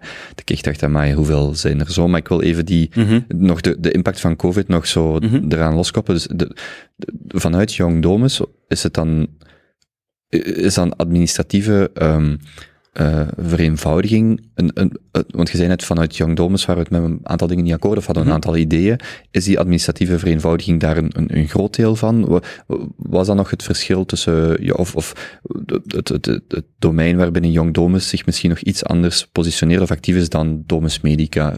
Of, of heeft het echt Ehm, enkel met leeftijd te maken? Toen we begonnen met Jong Domus, was het meer van de maatschappelijke evoluties willen we meer betrekken. Wij willen meer, meer eh, wetenschappelijk correct handelen, want we voelden dat sommige bijscholingen, bijvoorbeeld, ehm, te veel een etentje was dat gesponsord werd door een firma, en waar er ah, gauw een specialist was bijgeroepen om eens even te zeggen van, deze medicamenten zijn wel goed, maar gebruik vooral deze van firma X. Dat je voelt van, hier leer ik eigenlijk niet genoeg uit. Ehm, maar dat was ook omdat we net van de schoolbanken waren, dat kennis voor ons iets heel belangrijk was om eh, neutrale, objectieve kennis te zoeken. En het was ook naar het, het, eh, hoe organiseren we de zorg op een efficiënte manier. En wij hadden niet de ervaring van wat is er allemaal politiek beslist en wat is er van acties geweest in het verleden en hoe is dat historisch gegroeid. Maar we hadden wel de goesting om dingen te veranderen of dingen te gaan, dat jeugdig enthousiasme eigenlijk. En dat jeugdig enthousiasme, dat is wel een rode draad eh, voor Jong Dom is geweest om als dingen in de toekomst, nieuwe uitdagingen, nieuwe, nieuwe situaties, dat we- dat we kijken, dat worden onze nieuwe strijdpunten. En die administratie was op dat moment voor ons hetgeen dat het grootste frustratie gaf, het meest in de weg lag tussen onze jobvreugde. En, en dus je zegt eh, administratieve, eh, eh, de administratie, dan de neutraliteit of het eh, evidence of science-based Ja. aspect van, van de geneeskunde, of van, voor de huisartsen. Zijn er dan nog dingen waar dat je van in dat waar je types tegenaan loopt als huis, of zijn dat de twee, echt de twee grote of de twee spits? Ehm, ik denk, je kunt die dingen ook wat plaatsen onder de kerktoren mentaliteit van ehm, artsen, huisartsen, hoor ik vaak zeggen, "Ha, het is toch allemaal wat, ik frustreer mij daar heel hard in, maar dat is nu eenmaal zo. En die, dat is nu eenmaal zo, dat defetisme, dat was hetgeen dat we vooral een probleem mee hadden. En of wat dat nu is over het feit van ehm, het systeem van de gezondheidszorg, er zijn problemen in. Hè. Er is bijvoorbeeld het probleem dat we, we per prestatie werken en dat dat eigenlijk ook een incentive is voor sommigen om te zeggen, ik verdien meer geld als ik meer mensen zie, als ik meer mensen laat komen. En dan hebben we terug over bijvoorbeeld een huisarts die dat 40 patiënten ziet op een dag, maar ze gewoon zegt, eh, wat heb je, moet een ziektebriefje hebben of moet antibiotica hebben, en daardoor eigenlijk geen kwaliteit levert, die verdient veel meer geld dan iemand die dat 20 minuten per patiënt bezig is of een half uur per patiënt bezig is. Het idee dat een operatie doen lucratiever is dan de operatie uit te stellen. Allee, die boetade. Voilà, voilà, dat eh, een, een nierspecialist veel meer geld verdient, omdat die dialyse is een technische ingreep waar dat veel, eh, waar veel geld mee te moeien is. Terwijl dat een psychiater, een kinderarts, er zijn ook andere artsen die dat, net als huisartsen, vooral intellectuele prestaties doen. En omdat dat niet technisch is, komt er daar ook minder verloning voor. Ah, dus het aspect van inderdaad, het, eh, ik heb ook iemand die eh, data-analyse doet voor ziekenhuizen, Georges de Feu, op de podcast gehad, en die zei, je hebt inderdaad de problematiek van de, en ik, had het, ik ben de termen vergeten, maar waar preventief versus curatief, dat we eigenlijk veel te veel curatief werken, maar eigenlijk preventief te weinig doen. Maar het zit dus ook bij de huisartsen zelf, een soort van defetisme van, het, het- is altijd zo geweest, dus wat kan ik eraan doen, maar dat ook daar een, een, een, ja, een verbetering Ja. te doen is. Ja.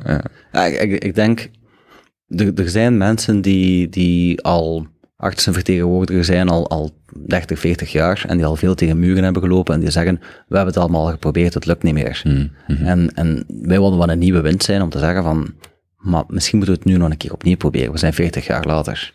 Ehm, als we praten bijvoorbeeld over het ziektenattest afschaffen voor korte duur, dan heb ik veel gepraat met, met professoren, met, met, met gevestigde waarden in de huisartsgeneeskunde die zeggen, ik, ik zeg het al sinds de jaren 90 dat dat heel belangrijk is, omdat dat, zou moeten gebeuren.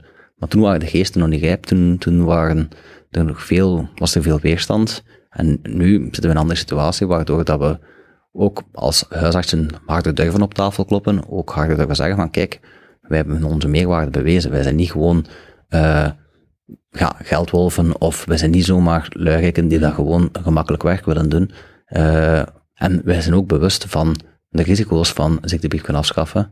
Eh, maar we gaan constructief in dialoog, we gaan zoeken naar oplossingen waar iedereen content van is. Ja, want dan, want dan, dan zitten we er meteen bij. Dus ik zag u, eh de grappige, de, de, de, de, de geuze naam eh, ehm, attestoloog, zag ik een paar keer voorbij komen als ik over u aan het lezen was of over de, de problematiek. Ehm, een job die officieus bestaat, maar niet officieel uiteraard. Geen specialisatie of geen extra specialisatie in geneeskunde. Maar eh, we kunnen het zelfs ook even over de blauwe krokodil hebben. Maar ehm, ehm, ik, ik geloof dat je collega Nicole Dekker zei van, ehm, ehm, of dat vond ik een, een sterke quote of, of iets wat bij mij wel, ehm, ze zei van 10 à 15 procent van mijn werk is eigenlijk administratie. Ja. En, en vooral, de, ik denk de reflex die ik zelf heb, en veel mensen misschien, is digitaliseer het gewoon, hè, alsof het dan zo gemakkelijk is. Maar ze zei, in, de, in, in dat citaat zei ze, nog digitalisering, nog het af, ehm, verder geven aan praktijkassistenten, ehm, dat is eigenlijk geen oplossing. Er moeten gewoon dingen afgeschaft of vereenvoudigd worden. Bijvoorbeeld concreet, ik ben drie weken geleden zelf met een rib, gekneusde rib naar de arts gegaan. Mhm. Die geeft mij een attest mee om het te laten inwindelen, eh, om om het te laten intypen bij de kine. twee kinesisten behandelen mij, waardoor dat die zelf even onderling moeten overleggen met welk document, is wat, om een attest terug mee te geven om naar de CM te gaan. En gewoon al als patiënt denk ik dan, ja, dus, dus dit is eigenlijk geen, dit is, ben ik met de huisarts, want die heeft mij goed geholpen. Maar gewoon al als patiënt ga ik dus naar de huisarts, dan naar de kine met een attest, die moeten even onderling checken wie, en dan, het is allemaal op 500 meter, dus dat valt heel goed Mhm. mee. Maar dat ik echt denk, ben ik nu met een papieren, het- dus dat is één aspect van het verhaal. Maar ik- hoezo is dit niet digitaal, bij wijze van spreken? Dus, dus um, dit dit is nog iets anders dan waar dat we zelfs met die belkrokodil over gaan praten, maar gewoon al als patiënt denk je dan van, hoezo is heel mijn leven digitaal? Mhm. Maar moet ik hier nu met attestjes zitten rondslepen, die dan ook nog eens bij de CM of bij de mutualiteit Ja. uiteindelijk dan ook nog weer gedigitaliseerd uiteindelijk worden om de terugbetaling te doen. Ehm, dus dat is gewoon van mijn kant, was het ook toevallig dat ik de, de laatste weken ook dacht van, je moet het ook maar allemaal bijhouden, hoezo is dit niet digitaal? Maar de, de actie, de blauwe krokodil en hetgeen waarmee jullie eh, naar buiten zijn gekomen onlangs, dat ging dan veel eerder over bijvoorbeeld het ziekteattest, ehm, over, de, over de, de nutteloze attesten die wij allemaal hebben, waarvan dan het ziekteattest eh één eh, Mhm. misschien het allergrootste is. En misschien dat veel mensen het ondertussen weten, maar dus recent is dan het ziekteattest voor één dag afgeschaft. Dus in principe mocht je zelf... eh, Tot maximum drie keer. En alleen Per als jaar. gewerkt, ja, per jaar. En alleen als gewerkt in een bedrijf dat minstens 50 werknemers heeft. Ja, ja. Dus, en in principe, als ik het u zou vragen, zou ik het zelfs gelijk in Nederland of Noorwegen richting drie of zelfs zeven dagen doen eh, per week. Ik ga het u gewoon vragen, is het ziekteattest echt de, eh, ik zeg maar, de, de, het Pareto-principe, dat is 80% van het probleem? Of is het de problematiek van attesten veel groter dan, of, of, of zijn er nog veel meer andere problemen dan louter het ziekteattest? We hebben momenteel het eh, ziekteattest gekozen als een van de speerpunten voor ons als Young Domus, als Domus Medica. Ehm, maar ik denk niet dat dat het, enigste probleem is. En ik denk, eh, het, het is makkelijker om dat aan te passen eh, in een rare manier dan de veelheid aan verschillende organisaties die paraplu-attesten eh, vragen. Was een paraplu-attest? Ja, dat is een, een, een, een attest dat eigenlijk Wilt je nog wat water ja, trouwens? graag. Dat is een attest dat voornamelijk dient voor een organisatie om een soort parapluke van verantwoordelijkheid op te zetten. Namelijk, ehm, als die persoon nu doodvalt tijdens die een triathlon hier vandaag, is dat mij nog fout als organisatie dat die persoon doodvalt? Goh, ik ga, die persoon moet eigenlijk zijn verantwoordelijkheid opnemen dat hij gezond is. Dus ik ga vragen aan die persoon om een attest van de huisarts af of van een arts te leveren dat hij in goede gezondheid is. En als die persoon dan doodvalt, kan ik zeggen, ik heb toch gevraagd dat ze eerst kijken of ze gezond zijn. Mhm. Nu, Wacht, he- he- heeft u Ja. er nog andere voorbeelden van? Dus eh, bijvoorbeeld voor deelnemen aan een sportwedstrijd. Mhm. Zijn er nog voorbeelden van paraplu-attesten? Of is dat het, zijn sportwedstrijden bijvoorbeeld het grootste voorbeeld?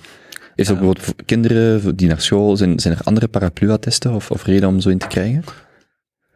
je kunt, maar ik denk dat, dat een paraplu-attest kan ook zijn iets dat wettelijk vast ligt. Bijvoorbeeld voor te jagen of voor een, wapenvergunning te hebben, moet je een attest van goede gezondheid hebben. Maar ehm, de rationale is altijd, die klopt wel. Hè. Je, moet, je moet ergens een filter zetten. Je wilt niet dat iedereen zomaar met een wapen rondloopt, want de, de, er zijn problemen mee geweest in het verleden, er zijn in het buitenland problemen, dus je wilt dat dat niet kan. Dus wat doe je? Je gaat zorgen, we gaan... eh, en eigenlijk is dat toen met Hans van Temsen, denk ik, gebeurd. Dat ze, de politiek zegt, we moeten nu snel handelen om te zorgen dat het niet meer zo makkelijk is met een vuurwapen te lopen. Dus hebben gezegd, je moet een attest hebben van de huisarts. Of van de- ah, een arts. Want het staat niet in van, van de huisarts of van de vaste huisarts moet zijn. Dus wat, wat, wat doet Koben als Koben een geweer wil hebben? Hij gaat naar zijn huisarts en zijn huisarts zegt, ja, Koben, jij bent zo zot als een achterdeur. Eh, die dingen, die gedachten dat jij soms tegen mij hebt gezegd, nee, ik vertrouw niet, jij moet geen wapen hebben. Dan zegt Koben, oké, jammer. Naar de volgende. Volgende arts, en desnoods ga ik vijf artsen af. Dan zeg ik, ik ben nog maar pas komen wonen hier in de gemeente, ik heb nog geen huisarts. Eh, ja, trouwens, ik heb hier een attest nodig. Ja, op een duur komt hij wel aan zijn attest. Ja, dus, dus eigenlijk een paraplu-attest, de analogie gaat misschien lachen, maar een beetje gelijk het attest van goede zeden. Het is eigenlijk een attest dat je, dat je voor een, ik zeg maar een, een, voor uw gezondheid, dat die voldoende is om bijvoorbeeld een wapen te dragen, bijvoorbeeld aan een wedstrijd deel te nemen. Een soort van, dus dat paraplu gaat letterlijk over u, gaat dan voornamelijk over gewoon uw algemene gezondheid, die u in staat stelt, een bewijs dat u in staat stelt om een bepaalde daad, zoals een geweer of een eh, wedstrijd te mogen doen. Het gaat, het gaat, het gaat meer over, eh, bijvoorbeeld voor de jacht. Ehm, de agentschap van, het Vlaamse agentschap van Bos en Natuur moet zorgen dat er een filter komt dat niet iedereen mag gaan jagen. En zij zetten die paraplu dan op van, het is niet mijn verantwoordelijkheid om te, van elke persoon te gaan oordelen. Het is iemand anders zijn verantwoordelijkheid. Dus de arts van de vrije keuze van die persoon. Maar daar zitten een paar ja, pijnpunten in dat we net hebben aangegeven, dat die vrije keuze ook ervoor zorgt dat die filter niet goed werkt en die paraplu gewoon is van, het maakt mij eigenlijk niet uit wie dat in een persoon keurt en of dat, dat goed gebeurt. Het zou nuttig zijn als het bij de huisarts zijn. Zo, ik hoop dat, ik- want bij bijvoorbeeld Bos en Natuur, die zijn van de goede wil. Die, die zeggen ook van, we denken dat we zeker 80% van de mensen daarmee bij één keer bij een huisarts gaan en dan de goedkeuring krijgen, of, of ah ja, 90% zelf, en dat dan is opgelost. Ehm, maar als het niet is, er zijn gaten in de filter en ze zeggen, maar dat is niet ons probleem of onze verantwoordelijkheid. Mhm.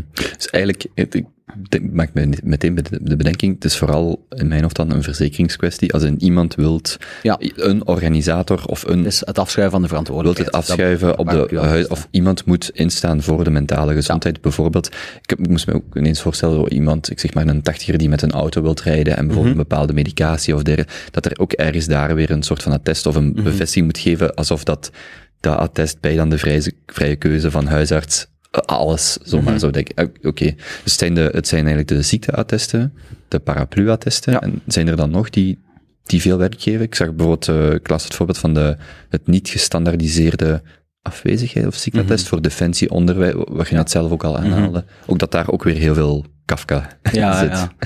ja, je moet denken op- bijvoorbeeld op dat test voor, voor in het onderwijs. Daar staat dan letterlijk de verwoording in. Ik heb op heden deze patiënt vandaag bij mij gezien en onderzocht.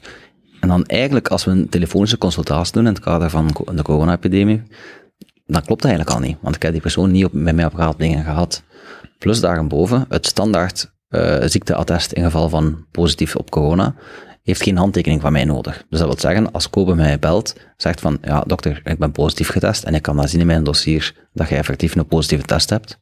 Ehm, dan zeg ik, ah, oké, Kobe, weet je wat, Ehm, hoe is het met uw symptomen, kunt je wel helpen? Hier, voor die zeven dagen, ik maak u een attest op en ik mail u dat door. Klaar. Maar als Kobe nu een lesgever is, dan dezelfde situatie, maar dan moet ik zeggen, ah, oké, Kobe, ik maak hier twee documenten voor u op. Die hebben allebei, eigenlijk lieg ik erop, want ik zeg dat ik u heb onderzocht. En ik moet ze allebei ook handtekenen.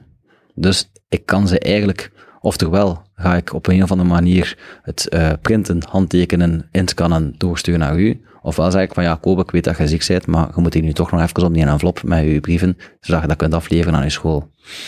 En waarom zijn, het zijn defensie, onderwijs, nog die meer, waarom is dat zo? Ehm, historisch gegroeid, vaak. Ehm, bijvoorbeeld ehm, bij politie, om, omdat die een andere, omdat die los zijn van de mutualiteiten van de, van de, van de verzekering voor, eh, voor de betaling van als je afwezig bent, dan een volledig andere CAO ook. Ehm, wat ook wil zeggen dat dat naar een andere instantie moet gaan om te registreren eh, wie is er allemaal ziek en hoeveel dagen zijn die ziek. En dat is in een standaard protocol gegoten. En vaak zitten die protocollen zo diep verworteld met andere wetgeving, met andere, met andere eh voordelen extra aard bijvoorbeeld, zodat dat zo moeilijk is om dat één attest eruit te halen en aan te passen, dat dat vaak onbegonnen werk is. Ehm, bijvoorbeeld bij Defensie, eh, als ik als arts kan ik kiezen om aangesteld arts te zijn voor Defensie en politie. Wat wil dat dan zeggen? Dat wil zeggen, als je personeelslid van, eh, van Defensie of als een, politieagent bij mij komt op consultatie, dat het remgeld volledig wordt betaald door politie en door Defensie. Dat is een van de voordelen dat ze hebben ooit via de vakbonden verkregen. Dus dat is wel goed. Plus ook de medicatie wordt ook volledig vergoed. Dus je ziet dat is interessant voor die mensen om te zeggen, ik ga naar een aangesteld arts. Maar wat dat zeggen voor mij als aangesteld arts? Ik moet de voorschriften printen in een dubbeltje, dus op een geel papiertje voor als je werkt bij Defensie, of een blauw papiertje als je werkt bij politie. Het klinkt, zo, het klinkt echt als een kleuterklas. Ehm, en ik moet dan eh, zeggen van, ja, je moet niet vandaag bij mij betalen, maar ik moet dan op het einde van de maand een factuur sturen naar Defensie en politie, en dan nog opvolgen of hopen dat dat toekomt. Wel voor iedereen die je gezien hebt, Ja. of per persoon ook nog? Iedereen dat gezien hebt, Iedereen, iedereen, Dit- ja. Dit is mijn factuur van deze maand. Waardoor dat ook weer wat extra werk is. Maar dan, om dat te gaan aanpassen, om dat te gaan vereenvoudigen, van ah, waarom moet dan nog op die gele papiertjes? Een gewoon voorschrift is nu digitaal, dan heb je geen papiertje meer. Dus het dubbeltje op een geel papiertje klopt al niet meer, want het is gewoon alleen nog een papier op het geel. Maar dat gaat dat niet, omdat dat zo zit in dat besluit, waar dat ook aan verwoven is, dat ze het medicatie volledig terugbetaald krijgen als, uh, als personeel van Defensie en het geld volledig terugbetaald krijgen. En als we daar aan gaan raken, is de angst van dezelfde vakbonden van, maar dan gaan we ook aan ons voordeel kwijtraken van het remgeld dat terugbetaald wordt, van de medicatie dat wordt terugbetaald. Maar wacht, waarom kan dan de attest niet digitaal? O- Om, ja, om, om, omdat, omdat dat staat in die wettekst dat het op het specifieke formaat moet zijn, genaamd formaat X, dat op een geel papier moet zijn. Dus dat staat zo neergeschreven in die, in die arbeidsovereenkomst, in die, in die wettekst. En die wettekst, dus eh, is dan Jongdomus of zelfs Domus Medica, maar in deze Jongdomus ook, eh, gaat dan ook het gesprek aan met de wetgever, ehm, om, om die wetgeving bijvoorbeeld aan te passen of, of te amenderen, of, of is dat zelfs, dus, of is dat nog complexer? Ja, een, een, een, een mooi voorbeeld ehm, van hoe dat we dat hebben gedaan was een attest voor leerkrachten dat ze in goede gezondheid zijn. Dat was een attest dat Dat is een paraplu-attest. Dat is zeker een paraplu-attest. Want we hebben dan eh, nagevraagd, dat was tijdens corona, van ja, hoe kan ik nu tijdens corona tegen de leerkracht zeggen dat hij in goede gezondheid is? Ik weet niet of hij corona heeft of niet. Is dat wel wat ze ermee bedoelen of niet eigenlijk? Want heel vaak wordt dat geïnterpreteerd als net hetzelfde als het attest van goed gedrag en zeden. Namelijk dit, deze leerkracht die gaat beginnen werken, want je hebt dat attest nodig als je begint te werken al, al een, in een nieuwe schoolgemeenschap, bij een nieuwe werkgever eigenlijk. Ja, dus niet elk academiejaar. Je hebt dat nodig als je van werkgever verandert. Voilà, Ja. bij de opstart.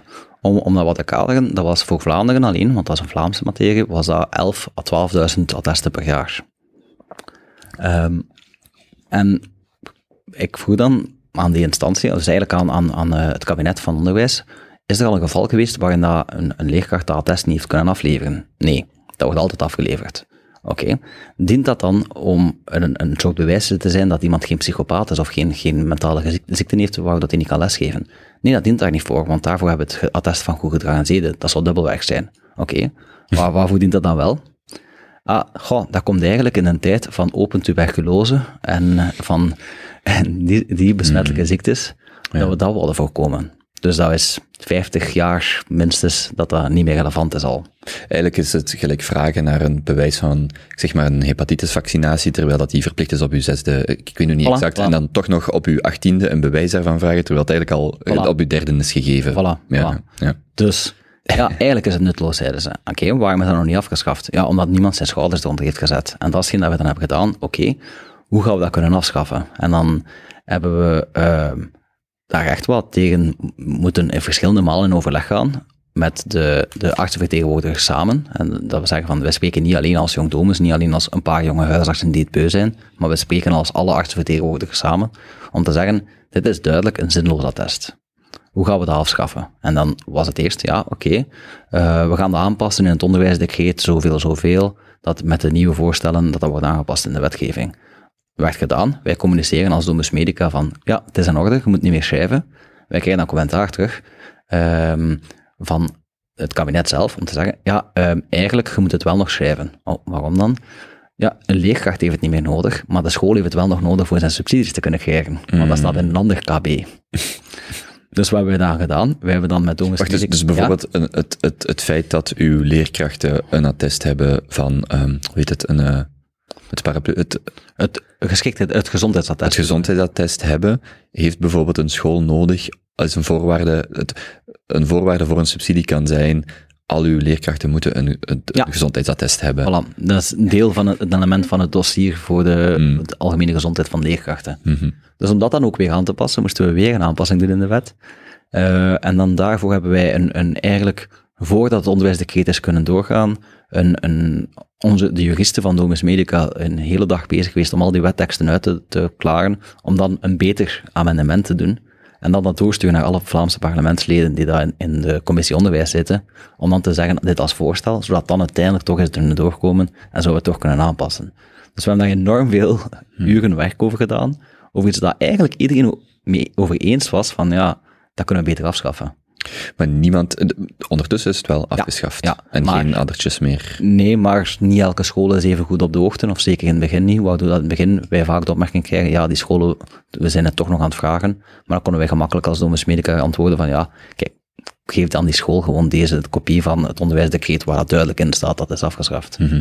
Komen leerkrachten dan ook nog, moet je het hen ook nog zeggen van, het is niet meer nodig? Maar ik, heb het nog niet meer, niet meer gehad sinds dan, maar Mhm. ik, ik hoor toch soms nog, nog andere artsen die zeggen, ik heb toch nog moeten schrijven. Mhm. Wat zijn, dus, eh, we hadden het net over dat ziekteattest. Mhm. Dus recentelijk mocht je nu één dag met een maximum van drie voor KMO's, meer dan 50 medewerkers. Ehm, wat betekent dat concreet voor jullie op het werkveld? Zo, zo een beslissing, en misschien als we ook naar drie of zeven dagen zouden gaan, wat, ik heb ergens het cijfer van 230 of 250 miljoen euro gezien, en dat Mhm. ging dan over de, de economische waarde van een, een vereenvoudiging, en ik geloof dat ziekteattest daar een groot deel van uitmaakte. Mhm. Wat betekent dat dan concreet voor jullie, het feit dat bijvoorbeeld deze beslissing is gemaakt of uiteindelijk is genomen? Ehm, ik denk dat deze beslissing gaat ervoor zorgen dat de mensen die een migraineaanval heeft, dat die, dat die niet meer gaat komen. Dat is het. Voor de rest, als je een buikgriep hebt, ja, vaak gaat dat toch twee dagen duren. Dus ik, ik denk dat het niet genoeg is. En de reden waarom dat ze zo voorzichtig zijn geweest met dat, met dat inkader, omdat ze angst hadden dat het een, een maandag-katerdag ging worden of een baaldag. En ik vrees dat door het één dag te houden, dat het langs de kant ook juist zo is. Want als je een, een goede verkoudheid hebt of een, of een buikgriep hebt, dat duurt vaker twee, drie dagen. Of vier dagen soms. Ehm, nu, ik heb van de week er wel op gelet en gevraagd aan, aan- ik vraag daar vaak aan mijn patiënten van, ja, oké, eh, voor wat komt hier? Ja, voor een hoest en voor, oh, ik heb diarree. En, dan, en na al mijn vragen te stellen, vraag ik van, en met welke vraag komt er naar mij? Komt er naar hier omdat je zegt van, ik weet niet wat ik moet doen van medicatie? Komt er omdat ik gezegd, ik ben ongerust? Of komt er eigenlijk omdat je zegt, "Goh, ik weet dat ik het wel moet uitzieken, maar ik heb een briefje nodig van mijn werk? En ik vind dat altijd, dat is belangrijk omdat ik weet hoeveel uitleg dat ik moet geven, of hoe weinig uitleg. En, en Hoeveel dat er blijft hangen? hoeveel dat er blijft hangen ook. Hoeveel dat ze hebben van, ja, zeg toch, laat mij gewoon zo snel mogelijk naar huis gaan, dat ik wel terug in mijn zetel kan uitzieken. En dat is toch wel dagelijks drietal patiënten die zeggen, als ik niet een briefje had genodigd had, dokter, gaat hij niet gezeten vandaag. Dus ja, dagelijks drie patiënten van de, ja, pakweg tussen de 20 en de 30 dat je ziet op een dag. Dat zijn drie consultaties, dat is zeker drie kwartier tijd dat je wint. En je kunt dan nog, en dat zijn de zogezegd makkelijke consultaties, maar ook de soms stoffige consultaties, want dat is van, goh, ik heb de kopen al lang niet gezien, het is tof om een keer, en hoe is het nog met de kindjes, en, en dan op de voetbal gekeken gisteren. Het is eigenlijk soms ook een toffige consultatie en gemakkelijk geld verdient. En daarmee dat in het verleden sommige artsen minder erop dus hadden springen van, we gaan dat afschaffen, want we snijden ons eigen vel. Ehm, maar ja, als die drie kwartier per dag vrijkomt, dat is drie kwartier dat je kan invullen op de manier die dat voor u als arts, of voor u als persoon, of voor u als praktijk, nuttiger kan ingevuld worden. Dat kan gevuld worden met meer overleg met uw collega's, meer overleg met de kinesist, om te gaan kijken van, hoe gaan we dat nu oplossen voor de kopen? Eh, of eventueel dat je meer familietijd hebt, of meer tijd hebt om je e-mails af te werken op een deftig uur, zodat je meer tijd hebt voor hobby's, of voor vergaderingen van andere engagementen, die dingen. Ja, want ehm, als je zegt je mocht drie dagen per jaar een dag thuis blijven, dan kan ik mij voorstellen dat de eerste reflex is, ah ja, oké, ik heb gewoon drie verlofdagen op een dag erbij, op een jaar erbij gekregen. Ehm, maar als je naar de data kijkt, ik denk dat dan Noorwegen de grote voorloper, of dat las ik daarin is, als je naar drie of zelfs zeven dagen gaat, dat je dan eigenlijk het probleem, dat ziet je dan daar inderdaad, dat je zou verwachten van, ah ja, mensen blijven gewoon veel meer thuis, Ehm, en het probleem ligt bij de, is dan maar een probleem voor de werkgever. Maar dat eigenlijk de ehm, werkgever daarin die rol kan opnemen en zeggen, en, en dat gesprek hangen van hoe komt het dat je op, op dat je drie maanden na elkaar eh ziek bent, bij wijze van spreken, of types op die en die momenten, en dat eigenlijk het ziekteverzuim, dat de werkdruk voor de artsen lager is, dat ziekteverzuim eigenlijk ook lager is, en dat het veel meer hangt dan ook natuurlijk af van de vertrouwelijkheid tussen werkgever en werknemer. Maar dat is dan wel, dat is dan, dat is dan wat je effectief in de data ziet. Het is niet dat mensen veel meer thuis blijven, het is dat er, dat er meer kwalitatief wordt gekeken naar de reden waarom mensen thuis blijven. En niet de dokter als een, als een nodige horde die je moet nemen, dat dan weer hè, extra werkadministratie geeft en alles. Maar dat je kwalitatief het gesprek kunt aangaan van ik uh, word hier 40 uur betaald, maar ik heb 65 uur werkdruk en daarom blijf ik twee dagen thuis bij wijze van spreken. En dat dat een gesprek kan zijn tussen werkgever en werknemer, veel als Ja. hier is een, want dat las ik wel een, een heel herkenbaar.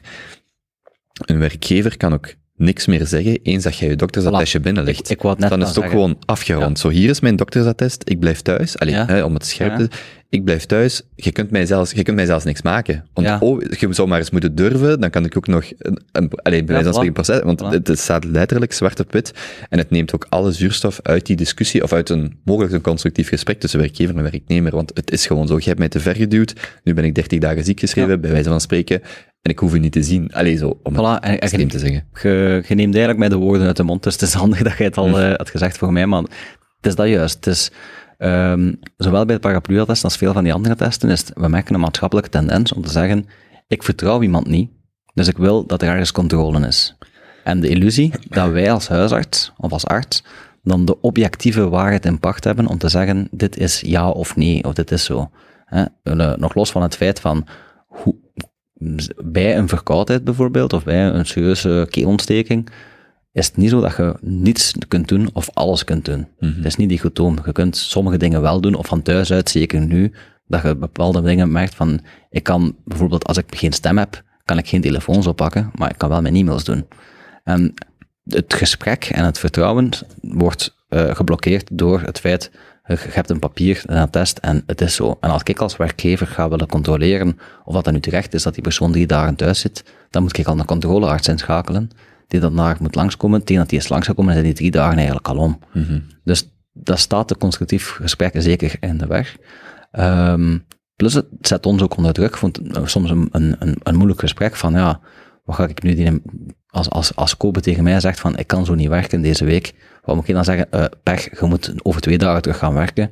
Ja, je komt naar mij om geholpen te worden, je komt naar mij om, om te vragen van geef mij wat ik nodig heb om uit te zieken, geef mij wat je nodig hebt om, om te genezen. En tijd is vaak een belangrijke daarbij. En dan moeten wij die tijd afpakken. Dat lijkt heel moeilijk voor ons. Wa- Waardoor dat wij soms ook te veel schrijven. Zeker, we hebben het daarnet gehad over het, het, eh, het, eh, de vraag en aanbod van huisartsen. Als ik weet, als ik tegen iemand op maandag ga zeggen, hier, ik schrijf je voor drie dagen, en als het niet beter is op donderdag, zie ik u terug. Dan moet ik wel plaats hebben donderdag om u terug te zien, want anders pak het niet. Ja. ja, ik ben ook net aan het denken, eh, concreet iemand in de vriendengroep die voor twee weken ziek geschreven was omwille van, ik denk dan de typische burn-out eh, verschijnselen, die eigenlijk zegt, ik ga na een week terug, want ik, ik ben graag op mijn werk, ik doe het graag, Mhm. plus ehm, de werkdruk stapelt zich gewoon op, als ik twee weken thuis blijf.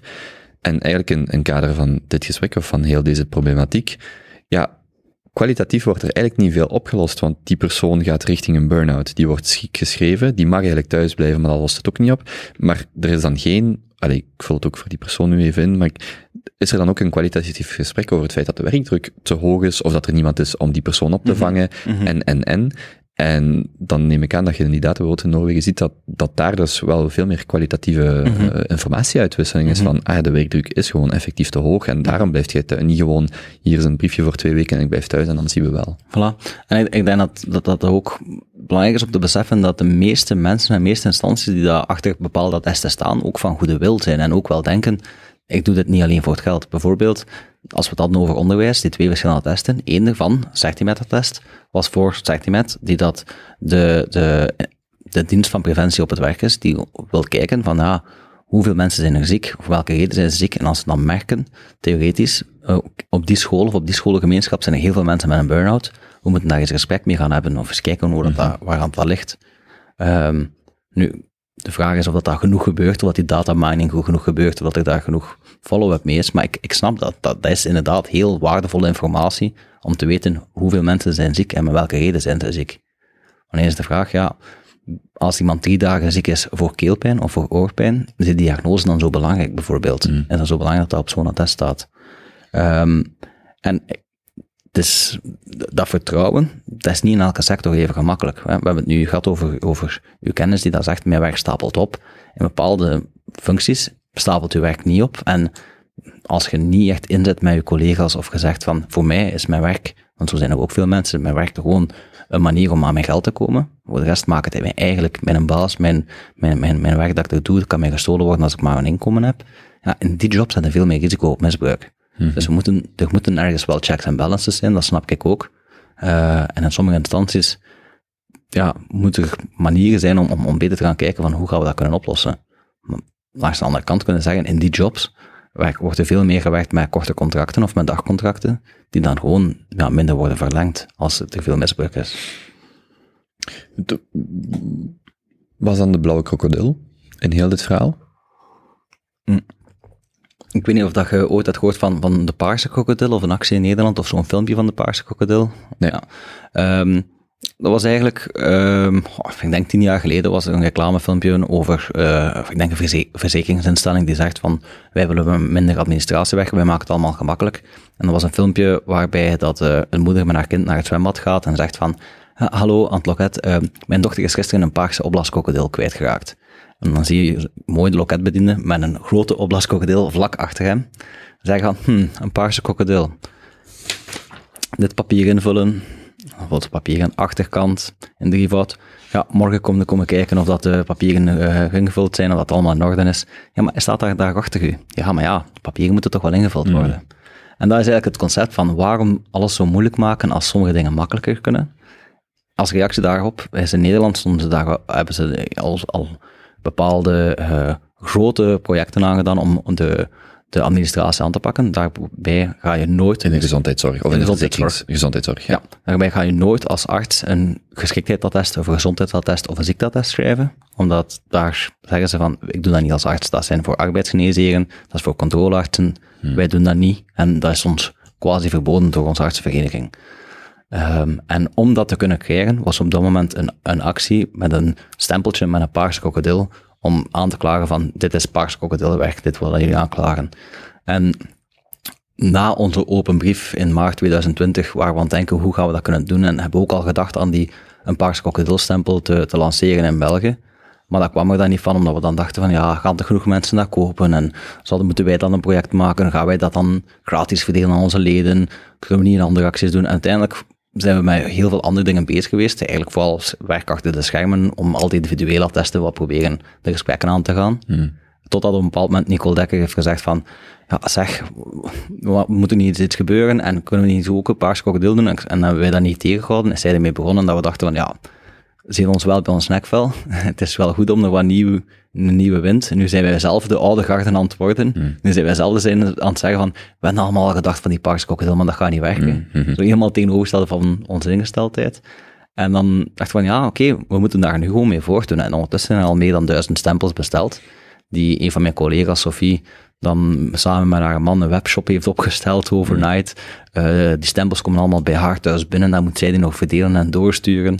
Maar het is daardoor dat we wel, we merken ook, we zijn niet alleen vijf jonge artsen die daar zeggen, dit is een probleem. Het is, het minstens duizend artsen die al zeggen, Even ter referentie, hoeveel artsen zijn er in Vlaanderen? Ehm, Het gaat over 10.000, 20? Ik denk eh, ik, rond de 10.000, eh hangt er vanaf hoe dat je definitie legt, maar of huisartsen rond de 10.000. Ja. Ja. En, en dus, als, dus mensen gaan in principe hetzelfde attest zien, maar met een stempel van een eh, blauwe krokodil erop. Ja, we hadden in het begin een, een soort weigeractie, waar we zeggen, ik schrijf dit attest niet, want de orde der artsen zegt, ik mag alleen maar iets stempelen dat ik kan bewijzen. Als bijvoorbeeld voor borstvoedingsverlof heeft een vrouw ook een attest nodig van de arts dat ze borstvoeding geeft. Dus kun je je inbeelden, dan komt die vrouw, dus Wacht, borstvoedingsverlof is verlof dat je bovenop je moederschapsverlof correct, krijgt. correct, dat dat een extra weken verlof. Maar dan de werkgever zegt van, ja, maar ja, Moet je hoe- bewijzen. Nou, ik- voilà. Dus dan gaan we naar de huisarts en dan gaan, wat moeten we dan doen aan de huisarts? Ja, want- Tonen dat je Want hoe moet, de geeft? ja, want hoe moet de huisarts dan dat, dat bewijzen? Allee, Voilà, voilà. Dus wat doen wij dan? Wij stempelen het gewoon af en wij zeggen, hier is uw attest. En dat is weer al een, een nutteloos attest. En zo zijn er dus gewoon een hele race aan attesten die eigenlijk, waar dat opnieuw de verantwoordelijkheid of de eindbeslissing bij de huisarts wordt gelegd. Gelijk, deze vrouw geeft borstvoeding, Mhm. Ja. maar eigenlijk elke vrouw die een week extra bij haar kind wil zitten, Mhm. die gaat gewoon naar de huisarts en die zegt, ik geef, geef mij het attest van borstvoeding, je kunt dat toch niet eh, Mhm. controleren bij wijze van, allee, Ja, we zouden het kunnen gaan controleren, maar dan moet het toch wel echt al een heel hardnekkige of heel... eh, ja. Ja. En is dat bijvoorbeeld een attest waar je mocht weigeren dan? Eh, volgens de regel mocht je het wel weigeren omdat Ja. je het niet kunt testen. Maar, wat is het gevolg? En daar komen we met het probleem met eender welke actie dat we willen opstellen om die administratie te vereenvoudigen. Altijd als we iets weigeren of iets zeggen, we gaan moeilijk gaan doen, wie, wordt er, wie straffen we dan mee? De, patiënt. Nee, de patiënt. Ja, ja. Dus Ja, want die denkt gewoon, wat voor een. Allee, Ja, zo, zo waarom leg je het probleem bij mij? Voilà, Zo. voilà. al die leerkrachten waar we het net over hebben gehad, die zijn ook al jaren... Ik heb hier al weken tepelkloven, geef mij gewoon mijn stom attest dat ik een week thuis mag blijven. Ja, en die, die, die zeggen ook altijd van, waarom moet dat bij ons bij het onderwijs zo moeilijk zijn met die twee attesten? Of over dat mm. geschiktheid Zij kwamen dan altijd met, ja, eigenlijk met rode wangen bij ons van, sorry dokter dat ik je hiervoor moet lastigvallen, ik weet dat je druk hebt, maar ik heb dit nodig. En als wij dan gaan zeggen, nee, ik krijg het niet, Mhm. ja, dan straf voor de foute persoon. Ja, en het gaat gewoon naar een andere huisarts, collega huisarts, want die mens heeft het toch nodig. Ook al, Die patiënt. Ja. En waar zit dan de... Dus je, je- je geeft nu een attest mee met een blauwe krokodil, zodat er... Dus je legt het probleem neer bij de patiënt als je hem niet weigert. Mhm. De, maar de... ehm, wie- probeert je dan vooral te bereiken? Dat, want patiënten, als ze een attest nodig hebben, ze gaan blijven komen, of er nu een krokodil op staat of niet. Ehm, dat krokodil is voor mij vooral een, een, een conversatiestarter en een, een, een, een vraagteken. Dat ik zeg van, ik, als een patiënt bij mij komt bijvoorbeeld, eh, ik had overlaatst iemand die werkt in een KMO en die zegt van, ja, ik kom hier voor een ziekteattest, ah, ik krijg zo'n blauw krokodil, tof, want ik had gehoord op nieuws. Ja, ze hebben die nieuwe regelgeving, het is jammer dat het niet voor KMO's is, want bij ons, onze werkgever zegt, ja, het zou eigenlijk bij jullie wel nog goed kunnen, want ik vertrouw jullie allemaal omdat jullie net een kleine organisatie zijn. En die Dus verantwoordelijkheid dit is een bedrijf met minder dan ja, 50. minder dan 50, ja. Ik denk 12 werknemers. Du- Dus die vallen niet onder die ziektebriefje, eh, onder het Mhm. ziektebriefje één dag regeling, maar die zegt, die, daar geeft de werkgever aan, ik zou het hier ook wel doen op vertrouwensbasis dan. Eh, ja, de werkgever gaf aan, ik vind het jammer dat die wetgeving niet is inclusief voor, voor kleinere bedrijven. En dan heb ik gezegd, maar, maar ja, het is niet omdat het niet verplicht is, dat jullie dat als personeelsbeleid niet kunnen aanpassen, dat het, dat niet wordt gevraagd. Dat gewoon zegt, ik meld mij als ziek en als het een bepaald aantal dagen op jaar is, dan hebben we een probleem. Dan gaan we eens een gesprek aan. Dus als, als, er staat nergens dat je verplicht bent om een ziekteattest eh, in te leveren voor korter dan zeven dagen. In de cao's staat dat vaak zo vermeld. Mhm. En eh, in, de, in de arbeidsovereenkomst dat je tekent als je ergens met een nieuwe werkgever begint. Maar dat staat niet in de wet. Nu staat het in de wet dat je het niet mag vragen als werkgever voor die één dag ziekte drie keer op een jaar. Mhm. Voor die grotere KMO's. Ja, voor de grotere Maar bedrijven. dat is in principe, als jij iemand die voor een kleine KMO werkt, een attest meegeeft met een blauwe krokodil op, Mhm. omdat de enige differen, omdat dus niet de patiënt en de ziekte van de patiënt is niet de differentiator, de differentiator is de grootte van de werkgever. Mhm. Dat je eigenlijk voor de, dus voor twee zieke patiënten, eentje die komt niet bij u, want die werkt voor een grote werkgever, de andere komt wel bij u met, de, met, met hetzelfde Mhm. ziektebeeld en die geeft je wel een attest, daar zet je een blauwe krokodil op, En ik ga bij allebei een blauw krokodil zetten, omdat ik vind... zij maar die van andere moet toch zelfs niet komen, als hij maar voor één dag is. Ja, maar het is voor drie dagen. Stel het voor Ah, ja, drie ja, dagen ja, is. inderdaad. Omdat ik zet, eh, en dat is het mooie aan die actie, omdat als arts bepaal je zelf van dit vind ik nu een, een nuttig attest of een, of een, Mhm. een zinloos attest. Maar het is dan wel interessant dat die blauwe krokodil voor bijvoorbeeld die persoon in de kleine KMO ook wel een gesprek binnen dat bedrijf op gang kan brengen van, kijk Dat eens... ik hoop. Ja, Ik ja. hoop dat ze dan kunnen zeggen van, we- misschien moeten we eens kijken naar ons personeelsbeleid, om te gaan zeggen, we gaan minder vragen van ons personeel om ziektebriefjes binnen te zetten, Mhm, binnen te brengen. mhm. Ehm, en ja, als dan een bepaalde instantie, bijvoorbeeld voor die borstvoedingsattesten, merkt van we krijgen zoveel, al onze attesten komt en een blauwe krokodil, dat is dan hopelijk de vraagteken stellen van waarom doen we deze eigenlijk nog? Kunnen we dat niet op een andere manier gaan doen? Maar is dat eh, zelfs iemand die bijvoorbeeld een, een, in het onderwijs, of wat je net zei voor de politie of defensie, de individuele patiënt kan daar weinig aan veranderen. Die, Mhm. die zit het dan uiteindelijk niet, en je gaf het zelf net ook aan, het zit dan vervlochten in een stukje onder onderwijs, maar dan blijkt het ook met subsidies te maken te Mhm. hebben. Zit dan de echte hefboom bij de beleidsmakers, als je het fundamenteel wilt veranderen? Ik denk, Allee, die gaan ook naar ik denk je moet gezamenlijk daar gaan we mee aan de slag gaan. Ik denk, het is vooral, we mogen niet de verantwoordelijkheid blijven afschuiven naar elkaar. Als we het hebben over defensie bijvoorbeeld dan, ehm, het is niet mijn taak als arts om defensie en personeelsbeleid volledig te gaan veranderen. Hm. Ehm, het is ook niet het, de taak van elk personeelslid om dat individueel te doen, maar als we als artsen en als personeelslid en als kaderfuncties binnen, binnen de Defensie en eventueel ook als de minister van Defensie zegt, ja oké, we moeten echt wel dat wat gaan aanpakken, dan zijn we allemaal samen aan hetzelfde het trekken en dan kunnen we samen gaan voor een wetsvoorstel waarbij dat niemand zijn voordeel kwijtraakt of waarbij dat op een goede manier wordt, het gesprek eigenlijk opgestart wordt. Ik bedenk mij ook net, er is inderdaad geen ehm, ehm, minister voor gezondheid. Ik zeg, allee, of voor genees... Ik, wacht, Negen. Het zijn, er- het zijn er negen eh, ministers die dat de bevoegdheid volksgezondheid Ja. hebben in België. ah, wel, maar dan zal ik mijn vraag zo, zo stellen. Het is, het is bijvoorbeeld Defensie, Mhm. of de minister van Defensie, die, of de minister van Onderwijs en dergelijke, Mhm. die specifiek die wetgeving kunnen aanpassen of kunnen vergemakkelijken voor de huisartsen. Mhm. Maar het is niet dat de minister van Volksgezondheid jullie kan beschermen tegen wetgevende uh, over, over daad aan wetgeving Mhm. van andere. Uh, het is niet dat er een minister is van Volksgezondheid die kan zeggen, kijk, onze huisartsen zijn belangrijk, uh, defensie, onderwijs, regel het, maar dat moet allemaal gestandardiseerd worden. Nee, dat, dat, dat is het proble- probleem, dat als de, de hockeyclub van die achter het Noek in zijn ook ophaalt van vanaf nu moet elk hockeylid elk jaar een attest binnenleveren, ja, dan is dat zo. En niemand kan dat tegenhouden dat eender wie een attest vraagt en die attesten komen bij de arts terecht. Mm-hmm. En eigenlijk, ja, ik, we, we, hebben erover gepraat ook met de, op het overleg tussen de artsenvertegenwoordigers, tussen de mutualiteiten, tussen de, de, het RISIF, de, de, de verzekering, uh, om te zeggen van, ja, die paraplu-attesten zijn een probleem. En dan zeggen ze, nee, want dat valt eigenlijk buiten de ziekteverzekering. Want dat, is niet, dat wordt niet vergoed als een consultatie. Maar in de praktijk, als je naar mij komt voor een attest, dan is het heel moeilijk voor mij om te zeggen, je komt naar mij voor een zinloze consultatie, voor een zinloos attest, en ik ga je nog eens volle pot laten betalen waar dat niet wordt terugbetaald door de ziekteverzekering, want dat valt buiten de ziekteverzekering. En dan is ook weer... Wacht, en waarom is dat zo moeilijk? Omdat je dan de patiënt weer straft. Mm-hmm. In plaats van, eh, laat ons nu zeggen om te vereenvoudigen, dat 25 euro consultatie kost bij een huisarts, waarvan er 5 euro zelf betaald wordt. Om dan ineens te zeggen, voor deze zinloze consultatie moet je, moet je 25 euro betalen en je krijgt geen geld terug van de, van de ziekenfonds. Wacht, maakt het voor u financieel iets uit? Nee. Nee, voor jullie maakt het niet uit. Nee, ja, ja, okay. maar je weet, je straft weer je patiënt op een bepaalde manier. Ja, of je geeft hem 20 meer redenen of 25 meer redenen om aan zijn club te zeggen waarom hebben we dit Ja. test eigenlijk nodig. Allee, Ja, ja. want ik ben aan het denken, zelfs als lid van een club, je hebt je lidgeld, je hebt je uitrusting en dergelijke, dus je hebt je kosten eigen aan de sport.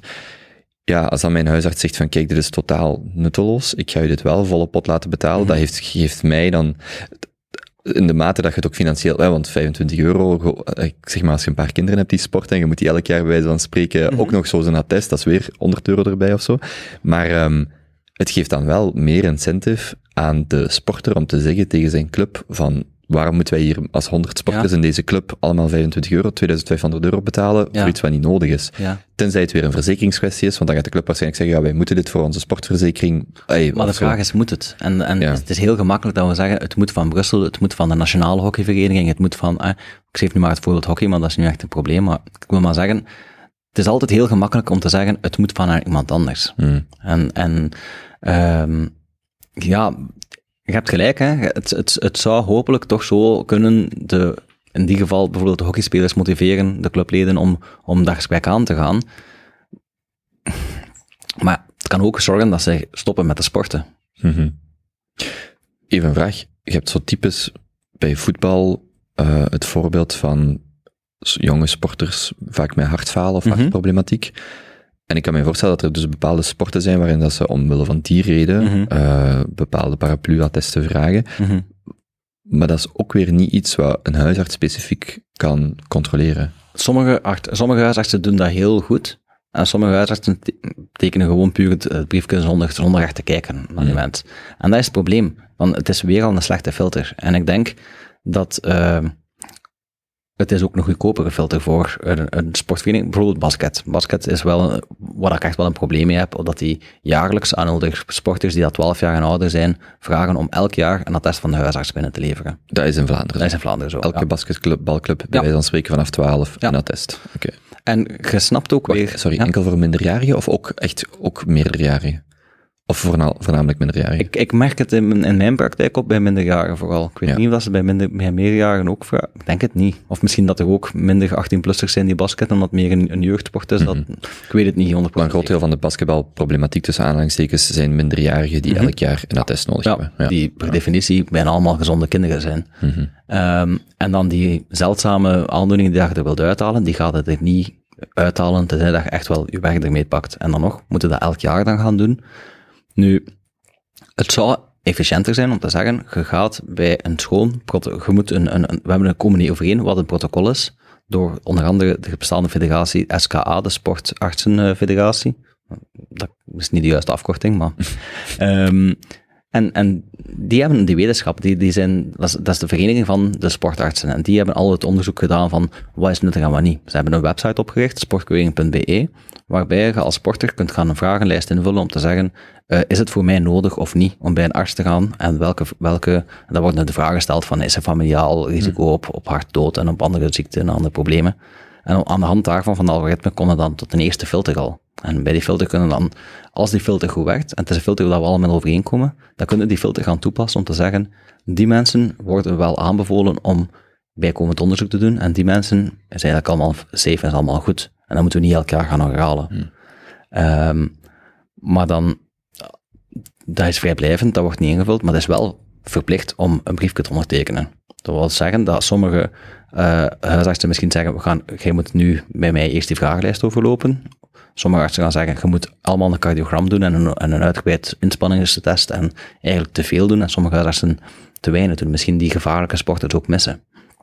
Dus als er geen standaard protocol is, is er veel speling. En is er, um, ja, wordt niet gedaan wat de doelstelling is. De doelstelling wordt voorbijgelopen. Mm. De doelstelling is mooi van, namelijk we willen, we willen jonge sporters gezond houden, we willen zorgen dat ze veilig kunnen sporten, we willen zorgen dat er geen problemen gebeuren. En je zou kunnen zeggen, oké, okay, basketfederatie, als je dat wilt, misschien moet jij zelf een arts aanduiden die daar alle keuringen doet voor alle sporters. Of misschien moet je dat per club een clubarts kiezen en die alle keuringen doet. Maar dan is ook weer de vraag, ja, wie gaat dat weer betalen? En om te zeggen, onder het mom van, je hebt de vrije keuze van arts naar keuze, wordt ook heel vaak gezegd van, uh, wij gaan het niet betalen, maar zorg ervoor dat je een briefje hebt. En zo is het ook een beetje van, laten de, de ziekteverzekering maar opdraaien voor het feit dat wij ons juridisch willen indekken of uh, ethisch willen indekken. Mm Dat probleem is eigenlijk veel groter dan dat veel mensen weten of snappen, of die gaan snel naar een mhm. dokter om het in orde te hebben, maar mhm. eigenlijk de last, de totale last die bij jullie, of dat dan die 10, 15 procent is, mhm. of wat ook de verhouding is, is eigenlijk gewoon nutteloos werk. Ja. Zo allemaal nutteloze papiertjes. Ja. ja. Is, er een, is Nederland een voorbeeldland? Zijn andere landen, of, of ik zal het anders vragen, wat, wat zijn voorbeeldlanden en hoe denken die daar, ik zal zeggen, structureel anders over? Wat, wat, of wat zijn de stappen die ook hier in Vlaanderen of België gezet moeten worden om die vereenvoudiging of het afschaffen van veel van die dingen te, ja, ik te behalen? Denk om stap 1 zijn we nu mee bezig, is bewustmaking. Dat is de reden dat ik hier nu zit bij u om erover te praten. Dat is de reden dat we uh, wat krokodilletjes aan het stempelen zijn, omdat meer mensen denken van, dit is een probleem. Dit is, dit is niet een mhm. luxe probleem, dit is een probleem waar dat we de, de gezondheidszorg aan het uitputten zijn. Om dan te gaan beginnen de krachten te verzamelen en dingen te gaan aanpassen. En het ideale zou zijn, inderdaad, van geschiktheidsattesten, doen is buiten de gezondheidszorg, dat is buiten de eerste Als je dat wilt doen, dan moet je keuringsartsen inschakelen of arbeidsgeneesheer inschakelen. En dat dan, dat dat de flow is. En ik denk inderdaad dat dat in Nederland al meer zo loopt. Maar ik, ik heb er te weinig ervaring in om te zeggen van, dat is het voorbeeldland of het gidsland op dat vlak, mm. of we moeten het allemaal gaan volgen. Ze hebben ook hun eigen problemen en het, hun zorg is ook complex met de, met de ziekteverzekeringen van de, van de verschillende, uh, verschillende verzekeringsinstanties, die ook heel veel papierwerk vragen hier en daar. Die, en, en problemen van bewijskracht liggen daar anders dan bij ons. Mm maar wij moeten focussen op wat zijn onze uitdagingen hier in Vlaanderen of in België en hoe gaan we die gaan aanpakken. Het voorbeeld wat ik daar straks gaf van die, een attest door de dokter naar de kine, naar de mutualiteit. Mhm. Hoe makkelijk of moeilijk is dat om op te lossen? Want voor mij als patiënt, of voor u als patiënt morgen, als je hetzelfde mm probleem hebt als mij, um, ja, ik, ik, snap, ik snap het gewoon niet, bij wijze van spreken. Mhm. Hoezo kan ook dit niet op mijn identiteitskaart ingelezen worden, of uh, bij wijze van spreken? Mhm. Hoe komt dat dat we nog in die situatie zitten? Nu, er, zijn, er, spelen verschillende factoren mee. Als je bijvoorbeeld bij de huisarts gaat, je merkt van, ik krijg veel minder papieren mee in het algemeen dan vroeger. En omdat de voorschriften gaan digitaal via het platform GCP, ehm, doordat dat op, op uw identiteitskaart staat, bij wijze van spreken. Um, en we zijn daar ook aan het kijken om dat voor kinesisten en zo bijvoorbeeld te gaan doen. Maar ook als we het hebben over de terugbetaling, um, ik weet niet waar je daarvan bewust bent, dat is bij huisartsen zo, maar niet bij andere artsen. Bij andere artsen, als je gaat op consultatie, krijg je nog altijd een papiertje mee, dat je het levertje van de mutualiteit op moet plakken en afgeven aan uw, aan uw ziekenfonds. Als ik bijvoorbeeld naar de NKO, ja. Ah, ja, dan, ah ja, dat, dat is nog volledig uh, uh, papier. papier ja.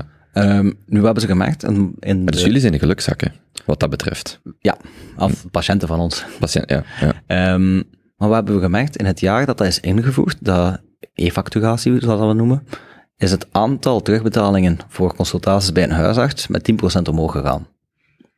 Wat dus je kunt vertalen als 10% van die ziektebriefjes raakt de mens kwijt, ja. of vergeet hij of gaat het te laat pas inleveren, waardoor dat je ook ineens 10% extra kosten hebt als ziekteverzekering om dat terug, terug te betalen. Nu wil ik niet cynisch zijn, maar je moet wel dat rekening houden, als je dat gaat invoeren, bij specialisten ook, moet je dat budget hebben om die 10% extra te gaan uitbetalen. Dus je moet dat in je begroting kunnen passen. Dus dat is zeker een element dat ook meespeelt. En wacht, dat speelt mee voor het RISIF dan? Ja. Ja, Ja, want, dat is, Van de implementatie daarvan. want wij hebben, dat ik het goed begrijp, we hebben verschillende mutualiteiten uiteraard. Mhm. En het RISIF is dan een overheidsinstantie Mhm. die de ziekteverzekering, de verplichte ziekteverzekering dat iedereen heeft, die staan daarvoor in. Ehm, soms wordt gezegd dat, dat de mutualiteiten alleen maar een doorgeefluik zijn van het RISIF. Mhm. En de mutualiteiten eh, zijn veel breder dan dat. Die willen ook meer op preventie meeschakelen. Maar puur over de terugbetaling klopt dat wel voor een groot deel. Dat de, voor de, de gewone standaard consultaties eh, zeggen we altijd de mutualiteit betaalt je terug. Maar de mutualiteit haalt dat geld van bij het RISIF. En het RISIF is hetgeen dat wordt gevuld met de belastingen van, van, van Ja. ziekteverzekering. Ja, en, en ziekteverzekering, het woord ziekteverzekering dekt de lading. Dus alles wat onder een standaard. Ehm dus bijvoorbeeld bij de CM, of dat is mijn mutualiteit, heb je dan een hospitalisatie, al die extra, het Mhm. medico, al die extra dingen, dat is dan wel iets wat een mutualiteit zelf nog kan aanbieden, al dan niet. hè, Of met- bijvoorbeeld dat steunzolen of een bril Ja, bij ja. verschillende mutualiteiten anders terug. Die zij ook natuurlijk bij andere verzekeraars, eh, partners of zo samen. Maar de, de ziekteverzekering komt eigenlijk allemaal van het RISIF. En het RISIF bepaalt dan bijvoorbeeld of zo'n attest, een paraplu-attest terugbetaald wordt of niet. Eh, bijvoorbeeld voor die, voor die sporters, die basketballers. Ehm, maar dus het RISIF en dus de overheid meteen, of ehm, de belastingbetaler, de, de belastingbetaler vult die pot.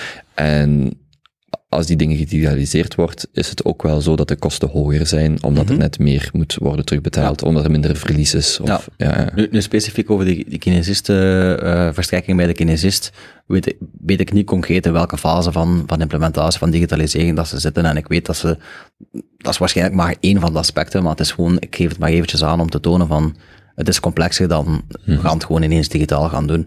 Ook bijvoorbeeld het, eh, het platform. eh, Maar het is toch, sorry dat ik je onderbreek, het is toch ergens ook cynisch om te zeggen dat een overheidsinstantie Mhm. met belastinggeld iets minder snel zou implementeren. Ik, ik zeg niet dat het zo doelmatig is, hè, Mhm. maar dat het feit dat er minder budget zou zijn, of dat het een, budget, een budgettaire impact heeft, dat dat meespeelt, dan denk je, maar dat, dat is toch ons belastinggeld allemaal? Mhm. Allee, dus ik, het is ook niet zo simpel, hè, maar eh, dat, mag toch geen, dat mag toch geen reden zijn om het niet te Mhm. digitaliseren, neem ik dan Nee, aan. maar het geld moet er wel zijn. Eh, Ik denk, je moet, je moet u, ik, ik mag niet het budget van het RISIF, maar als het budget op dat jaar er niet is, omdat ze, ze een ander project hebben gekozen dat prioritair is, en dat is het probleem met zaken als administratieve vereenvoudiging, dat vaak duidelijk is, het is belangrijk, maar het is niet urgent genoeg. Hmm. En dat dan het opzij wordt geschoven voor volgend jaar of volgend jaar daarop, en altijd wordt uitgesteld. Gelijk digitalisering van de overheid in het algemeen. Maar, dus dat is ook niet per se een situatie, is een beetje wat je in, het begin zei, eh, of over die 11.000 eh attesten over die leerkrachten. Mhm. Iedereen ziet het probleem, kent het probleem, weet zelfs hoe je het zou kunnen oplossen, maar zolang Mhm. niemand zich daar concreet achter zet, of niet voldoende mensen, is dat een werk van lange adem. Ja, en ik denk, dat is concreet iets dat, eh, dat eigenlijk de, de beroepsvereniging van kinesisten meer druk op achter moet zetten en de patiëntenplatformen, dat ik verwacht dat die meer druk zetten, omdat ik als arts voel die schakel in de keten veel minder. Ja. Dus ik ga er minder van mijn tak van maken om te zeggen, zeg dat moet hier anders, want goed gezegd is het mijn probleem niet. ja, jij geeft dat test mee. Ja. Eh, ja, ja. Ik zou wel inderdaad liever mijn, mijn voorschriften voor kinesist, mijn voorschriften voor thuisverpleging ook allemaal digitaal kunnen krijgen. Maar daar zijn we aan het werken. Dan zijn we aan dat platform van, die, van de geneesmiddelen ook aan het kijken hoe gaan we dat gaan doen.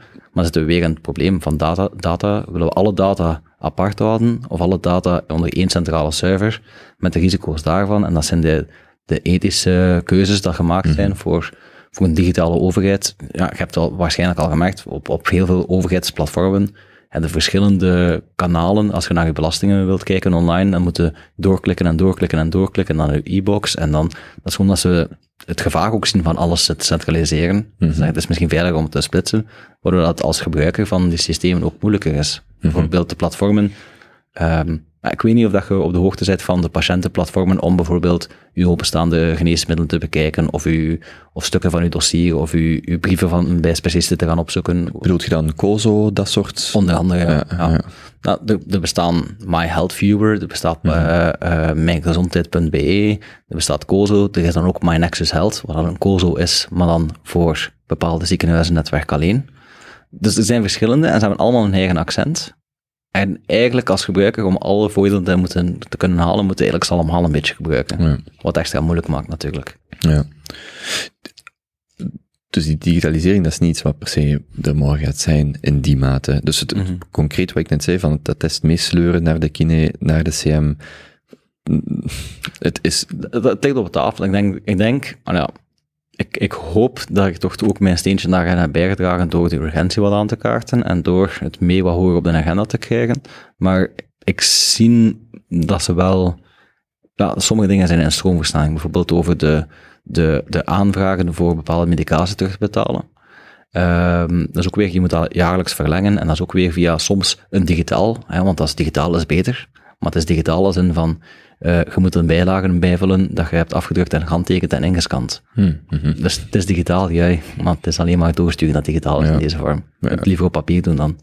En die zaken, die hervorming, hebben we op tafel gelegd terug. En, en ik denk dat degenen daar al mee bezig waren, want we mogen niet zeggen dat, dat eh, ere wie ere toekomt. Die mensen waren er al lang mee bezig. Maar er wordt meer naar hen geluisterd en naar hun eisen en naar hun vraag van geef mij meer financiering, zodat we het grondig en deftig kunnen hervormen en niet gewoon een quick fix. Mhm. Ik was ook aan het denken, veel mensen denken dat een fax een digitalisering van een brief is, maar een e-mail, eh, allee, of een, Mhm. eh, er is een verschil tussen iets terug in te scannen, uit te scannen en dergelijke. Die, ik wou misschien dan nog wel even stilstaan bij, bij COVID. Ehm wat heeft dat dan, was de, misschien ook de impact op, op, op uw werk zelf, op de vloer, Mhm. maar ook in, bijvoorbeeld COSO is een platform dat ik enkel ken, omdat ik daar mijn laboresultaten Mhm, mhm. van, eh van, ehm van Cienzano kon zien. Anders had ik daar waarschijnlijk nog niet van gehoord, Ja. denk ik.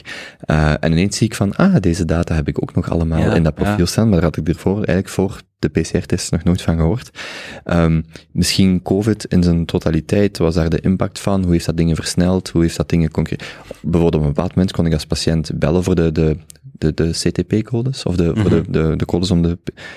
En dan dacht ik, amai, ik denk dat vijf jaar geleden kunnen bellen om een code, dat had nooit Mhm. gebeurd, Mhm. was dat niet onder extreme druk van dat systeem, of van die, van die huisartsen. Mhm. Dat is dan van mijn kant. Ik, ik wil u dat graag vragen, wat, dat- wat dat daar de lessen van zijn. Ja, ik- ik denk, de digitalisering is daardoor wel in een stroomversnelling gekomen. Ehm, maar ook bepaalde aspecten van organisatie. Ehm, de solo-huisartsenpraktijken ehm, zijn zeldzamer geworden, de vrije raadplegingen zijn zeldzamer geworden. De regels waar nog geen wachtpost was, wat ik juist heb verteld voor uw, weekenddiensten, eh, zijn zeldzamer geworden. En er zijn omwille van de grote vraag onder huisartsen ook projecten geweest om in de week ook uw wachten daar te doen. Eh wat langs de kant misschien denkt van ja, dat is toch voor vanzelfsprekend, maar daar is weer een hele financiering van het risico dat daar, daar moet toe, toe gaan, met een grote impact voor huisartsen op sommige regio's. En, en dat is dan, zorgt voor een betere ehm, kwaliteit eh, van, van privéleven, een veel betere balans. Als je in een, een wachtpost twee keer op een jaar een wachtdienst moet gaan doen, of je moet in je eigen huis eh, een drukke wachtdienst doen bijna elke week, dat is een groot verschil. Ook om nieuwe artsen aan te lokken. Een ander aspect waarop dat zeker de geneeskunde enorm is veranderd en dat we niet meer kunnen terugdraaien, is in de teleconsultaties. Hmm. Nu, ehm, in sommige praktijken is dat, die, is dat via een videoconsultatie, dat je kunt bellen via video, videoplatformen, maar in de meeste praktijken is het vooral via een telefoon. Ehm, dat dan in eerste instantie alleen voor COVID werd gedaan, maar sommige praktijken meer mee aan het experimenteren zijn om te zeggen, ja, die patiënt wil ik eigenlijk maar om de zes maanden zien en tussendoor eens een keer bellen om te horen hoe dat gaat. En ik kan dat nu aanrekenen aan de gezief als een consultatie.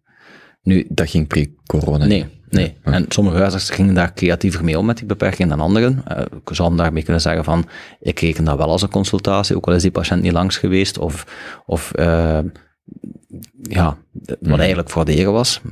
Eh, en nu kunnen ze zeggen, ja, ik heb een telefonische consultatie gedaan. Alleen is het moeilijke, wat definieert een telefonische consultatie? Is dat, Voicemailtje. is, is dat puur zeggen van, ah, oké, je hebt keelpijn kopen, eh, goed, pakt u maar al een dafalgan en dan pas ik u morgen nog eens terug. Ja, ik heb u advies gegeven. Is advies hetgeen dan een telefonische consultatie maakt? Is het een tijd? Is het, ik ben 20 minuten mee bezig geweest, dat is echt wel een consultatie, vind ik terecht. Maar ik ben maar een minuut bezig geweest, dat is, dat is minder van belang. En dat is moeilijk om dat in te gieten in hoe gaan we dat terugbetalen aan die artsen die hun tijd geven aan een telefonische consultatie. Ah, ja, want vanuit financieel standpunt zou je enkel nog telefoontjes doen, ze zo snel mogelijk afronden. En dat zou de meest lucratieve optie zijn. Voilà, momenteel is het zo dat wij 20 euro krijgen voor een telefonische consultatie. En dat elke arts voor zichzelf moet bepalen of dit nu een terechte telefonische consultatie is of niet. Nu, het RISIF en de mutualiteiten hebben al gezegd van, oh, we hadden dat serieus onderschat, hoe hard dat, dat ging gebruikt worden. Ook nu, dat blijft hangen, terwijl het COVID veel rustiger is, dat die artsen dat veel gebruiken. En dan moeten wij, moeten wij nu artsen op de vingers gaan tikken, moeten we dat geld gaan terugvragen, moeten we een betere definitie van vinden, moeten we zeggen vanaf nu is het maar 10 euro. Hoe gaan we dat gaan doen? Ja, want de patiënt, de keren dat ik telefonisch, bijvoorbeeld voor die PCR-codes, heb ik daar nooit voor moeten betalen. Dat ik me wel afvroeg van, maar hoe, die gaan toch ook niet gratis iedereen opbellen? Nee, omdat dat puur volledig zonder, dat is dan zonder remgeld. Ja, zonder hem. Ja, ja, inderdaad. Dat is dan puur die 20 euro rechtstreeks van de RISIF. Dus elke keer als ik een telefoon krijg van de arts, die wordt daar wel voor betaald, maar die moet dan... Ja, maar Hoe bewijst hij dan dat hij mensen gebeld heeft? Niet? Niet? Ah ja, oké. Dus echt op, op, op uw erewoord. Ja, ja. Ja. Hm. Ja, hoe bewijs ik ook het, hoeveel mensen dat er fysiek binnen zijn langs geweest bij mij vandaag? Dat is ook moeilijk om fysiek te gaan bewijzen langs de kant. En dan is de rol van het RISIF om vooral de excessen eruit te halen. Als je zegt van, oké, die mens heeft 100 telefoontjes vandaag gedaan, we gaan die toch eens een keer op matje roepen, nog eens gaan praten ermee. Ehm, maar ja, zoals ik dus aan, aan het proberen te zeggen was, het is een moeilijk vraagstuk van hoe gaan we dat nu gaan financieren. En om die reden hebben ze telefonische consultaties nooit willen terugbetalen voor COVID. En nu, door COVID, doordat artsen het zoveel gebruiken al, kunnen ze heel moeilijk zeggen, we gaan dat nu niet meer doen. Ehm, Ja, patiënten gaan er toch ook geen... eh, ik zou dat... Als mijn arts zegt, sorry, je moet terug langskomen, want er is een probleem bij het RISIF, dat dat niet meer terugbetaalt aan mij, dan denk je toch ook, ja, sorry, allee, hoeveel... Er zijn ondertussen honderdduizenden patiënten of miljoenen misschien zelfs al, die liever telefonisch gecontacteerd worden, dus dat is per definitie dan ingeburgerd sinds COVID. ja, voilà. En doordat het ingeburgerd is, ehm, moeten we gaan kijken naar verschillende manieren van financiering en is dat een grote puzzel dat ze nu aan het doen zijn. Maar het is wel een concreet een probleem dat dat budgetair veel zwaarder doorweegt dan... Ja.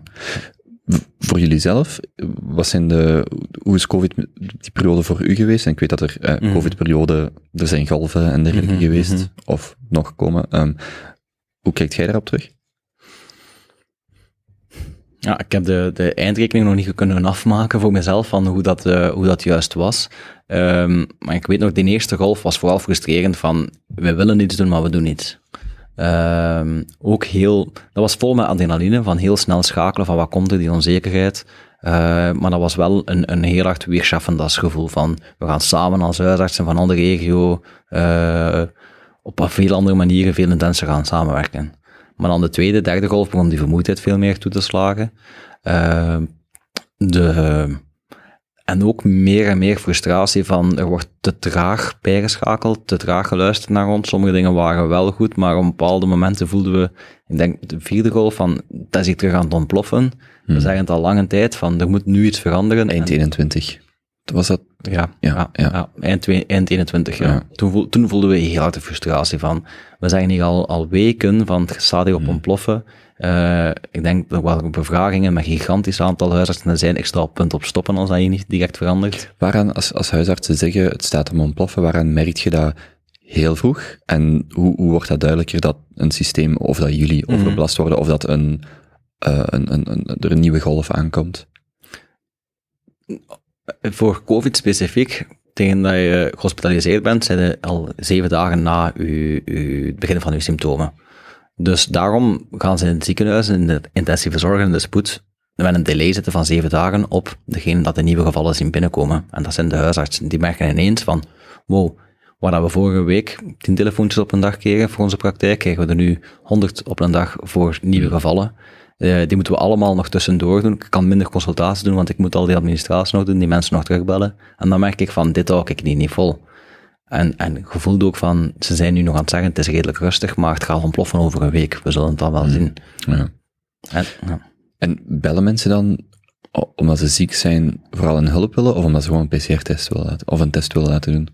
Ehm, op een bepaald moment, op, op, op heden bellen ze alleen achteraf als ze positief getest zijn, omdat ze bij, in onze praktijk toch alleszins heel goed de weg weten hoe kan ik zelf een test krijgen, zowel zelftest als een PCR. Maar op een bepaald moment was dat, was dat de frustratie van, oké, ze bellen omdat ze ziek zijn. Wij moeten een code namaken. Oké, ze wij moeten nog een afspraak voor hen gaan maken. Oké, ze hebben nu positief, we moeten ze nu nog terugbellen, we moeten nog heel de uitleg geven, nog een attest. En ook nog, we willen ook al een attest geven voor, voor de kinderen en ook de kinderen al een, code namaken, want tegen dat contacttracing belt zijn we zoveel weken later. Ja. Ehm, en ik denk ook op, op, op groter vlak eh merk je buiten het pure COVID dat, dat eh, de impact van een paar huisartsen in het dorp die dan gestopt zijn, ehm, dat ook ehm, ja, de praktijk gegroeid is op die manier, waardoor de belasting ook groter wordt. En dan eh, eh, de eh, wat zwangerschappen, want we merken ook, er een gigantische babyboom ook nu, onder artsen bijvoorbeeld. Eh, denk waarschijnlijk in Onder zorgpersoneel in het algemeen heb ik dit. ja, ja. Ah, ik, ik heb daar de verklaring voor dat, dat de personen die dat al kinderen wouden, zijn nu bezig met kinderen. De persoon die zeiden, ik wil eerst nog een groot trouwfeest, hebben dat trouwfeest geskipt en zijn nu ook bezig met kinderen. En de persoon die zeiden, we willen eerst nog een grote reis maken, zijn ook al aan kinderen begonnen. Dus daarmee is dat wat ineens allemaal samengekomen. En Of als ik toch een half jaar, a jaar in mijn leven even, dan is dit het moment om, we gaan dat gewoon nu doen, we gaan dat niet uitstellen. Ja, of anderzijds zou ik ook sommigen zeggen van, ik ga het nu niet doen, want dan had ik mijn collega's weer drie maanden achter. Ja. Ehm, maar de voorbije vijf jaar hebben we eh, drie zwangerschappen gehad van collega's voor COVID, waarbij dat we telkens een vervanger hadden. Dus dan eigenlijk voelde die impact niet zo zwaar, want het was een andere arts die zegt, ik heb geen vaste praktijk. Ik ga van drie maanden helpen in een praktijk waar iemand door ziekte of zwangerschap is uitgevallen. En zo was een impact altijd beperkt. Maar nu hebben we dat niet gevonden voor die eerste die zwanger is, maar ook niet dan voor mijn vaderschapsverlof voor een maand. En ook voor mijn collega die drie maanden eruit is, zodat we eigenlijk voelen, we zitten al op ons standvlees en we hebben nog zeven maanden dat we met een arts minder moeten werken. En dat is niet alleen in onze praktijk zo. Er zijn veel praktijken die zeggen, er zijn te weinig vervangartsen om dat op te vangen. Als er een nieuwe golf zou aankomen, hoe die, concreet hoe dat die eruit ziet, is nog iets anders, of hoe zwaar.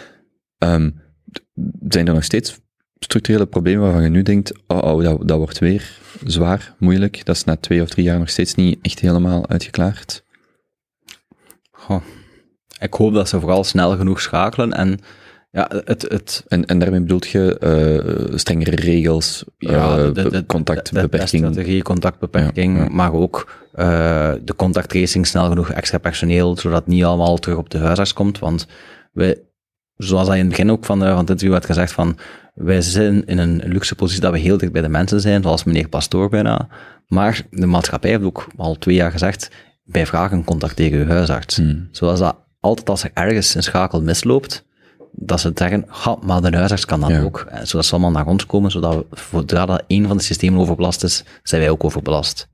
Ehm, concreet, ja, op dit moment krijgen we de, vooral nog telefoons van mensen die ziek zijn, dat ze nog een attest nodig hebben. Dat ik denk, ja, bij een positieve test zal het toch ook automatisch, eh, zoals dat je een quarantaineattest automatisch krijgt, kun je toch ook van een geregistreerde positieve PCR-test toch ook automatisch een ziekteattest krijgen. Of een herstelcertificaat wat je automatisch krijgt, of Ja, dat soort ja, dingen. ja. Ja. En dat is niet dat het, dat het, eh, ehm, dat het technisch niet mogelijk is, dat dat dat het gekozen werd om het niet te doen, Mhm. om, omdat er ja, schrik is voor misbruik weer. hè.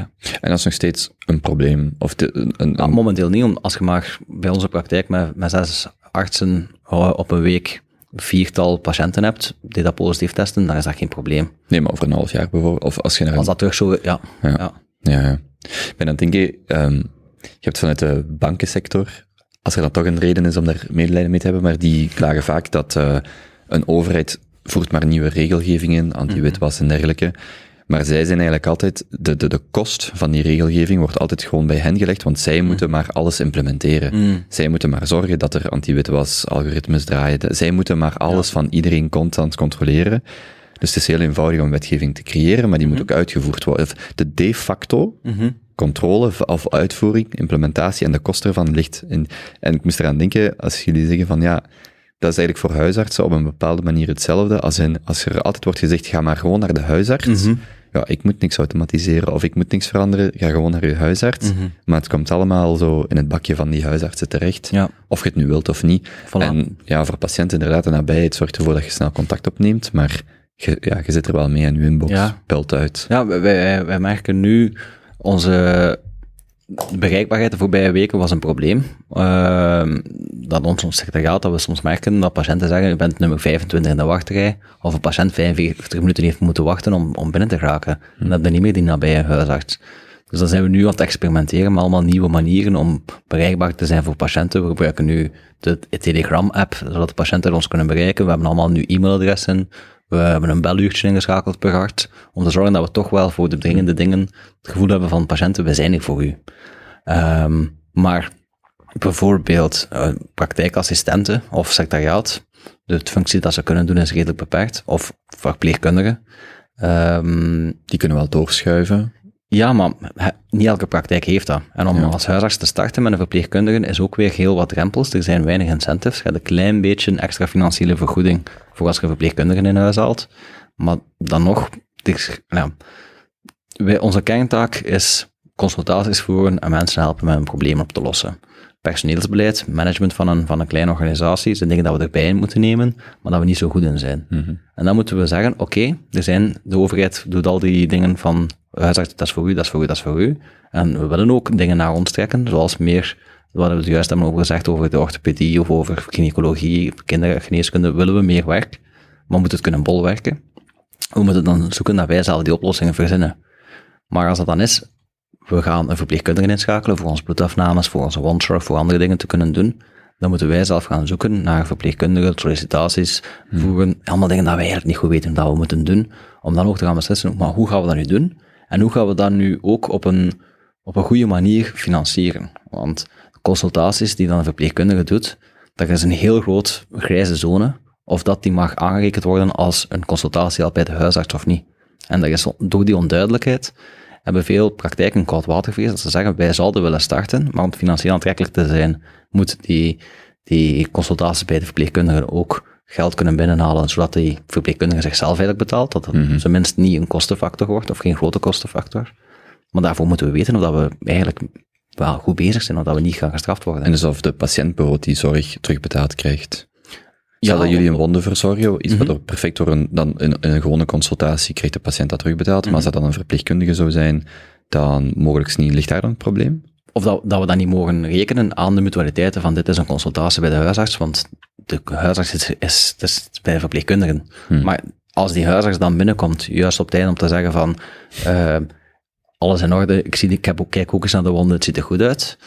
Eh, Telt dat als een consultatie bij de huisarts? Of telt het als puur de verpleegkundige alleen de bloeddruk al eens meet en ik doe de volledige consultatie? Telt dat? Waar trekt het die grens ook weer? En dan gaan we weer over dat vloeien. Dat we, we willen wel goed bezig zijn, we willen het systeem niet misbruiken, maar het moet betaalbaar blijven. Hoe gaan we het gaan doen?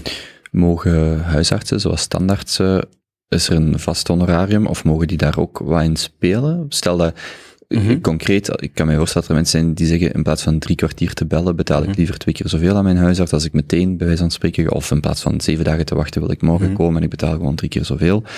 Mag dat überhaupt? Gelijk bij tandarts is dat, Ehm, mag dat? Het hangt ervan af van conventie of, of dat je de conventie ondertekent of niet. De conventie ehm, is de overeenkomst tussen de, de eh, ziekenfondsen en de huisartsen, van de, eh, de artsen eigenlijk, van dit is wat zorg kost. Dit, een standaard consultatie bij de huisarts kost zoveel euro. Een standaard consultatie na zes uur s'avonds kost een beetje meer.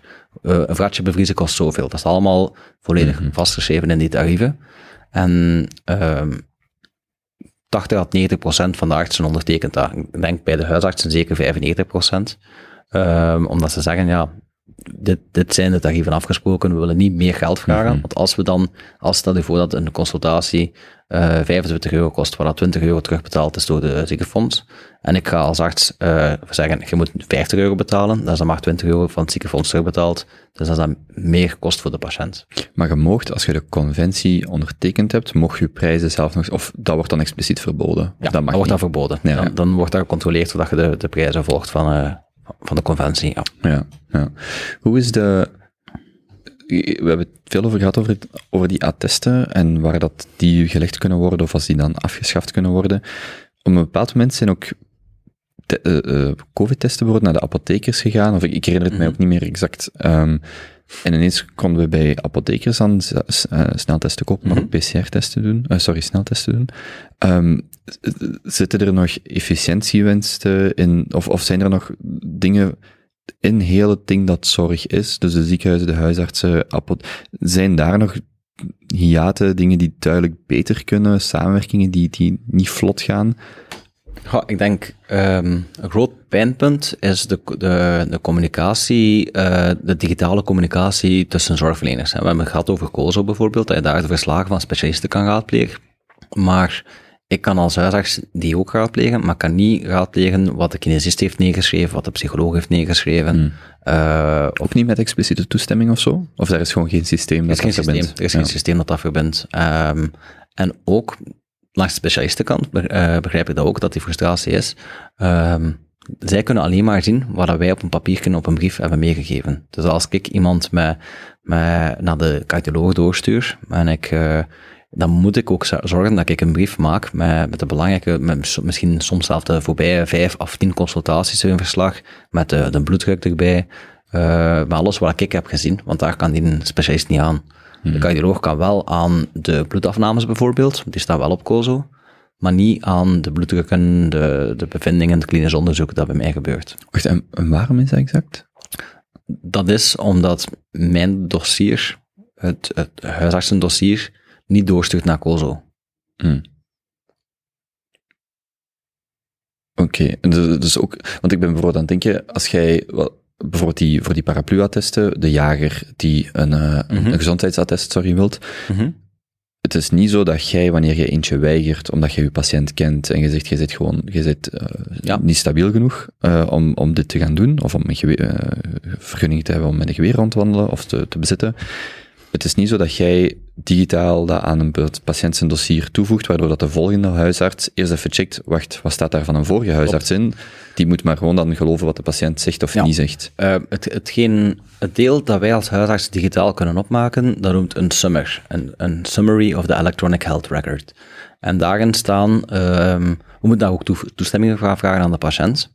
En daarin mogen staan de belangrijkste voorgeschiedenis, de belangrijkste ziektes, de medicatie, de allergieën. Die zaken zo.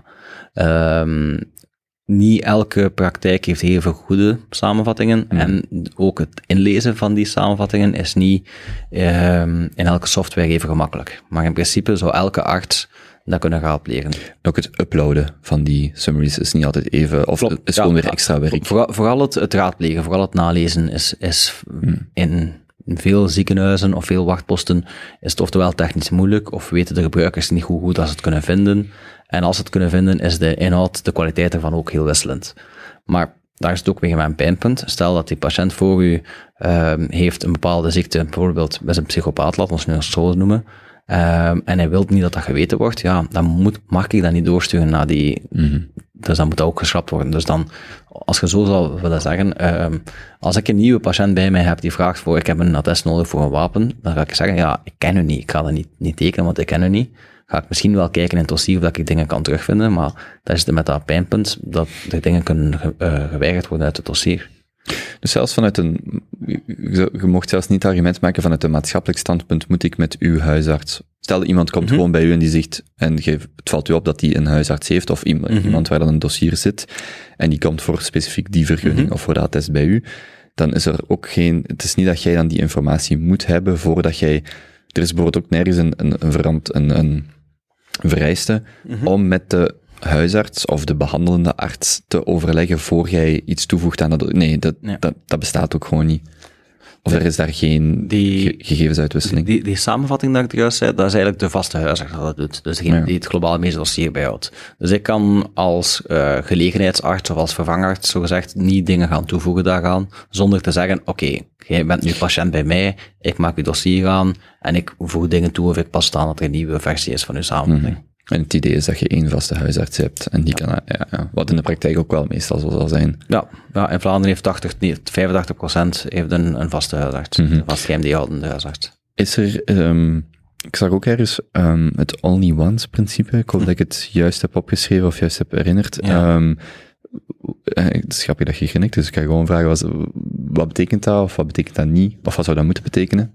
Ehm, dat is een term dat we ergens in een van onze visieteksten hebben ge- gecopy-paste, omdat we dat wel nog een mooi principe vonden, maar dat is volgens mij meer uit de ICT-wereld van, ehm, als ze jou gegevens vragen, zouden ze het eigenlijk niet opnieuw moeten vragen. Dus als bijvoorbeeld, een heel mooi voorbeeld daarvan is, eh, voor bloedverdunners aan te vragen, moeten wij een, een, een attest dus opmaken jaarlijks. Dat kan digitaal, dus eigenlijk niet veel werk. Uh, maar daar moet staan de reden waarom dat die terugbetaling van de duurdere uh, bloedverdunners is. En dat ene van die redenen is, de patiënt is al dan 65, 75 jaar. Nu, als die in 2020 ouder is dan 75 jaar... Ja, ik voel het wel cool. Ja, ja. Voilà, ja, gaat dat de volgende jaren ook zo zijn. Dus, het, ja, maar dus effectief moet je nu in principe elk jaar Ja, ja, bevestigen dat iemand boven 75 nog steeds boven 75 Dus is. wacht, ja. De, de, de, de, ah, nou, de indicaties van terugbetaling is ook gewoon in andere gevallen als er een, bloeding is, een hersenbloeding is geweest of als er Mm. een bepaalde complicatie is geweest. Maar vanaf dat iemand boven de 75 is, ga ik niet kijken in een dossier van is dat die andere redenen bij hem van toepassing? Nee, hij is gewoon boven de 75, klaar, dat is al reden genoeg.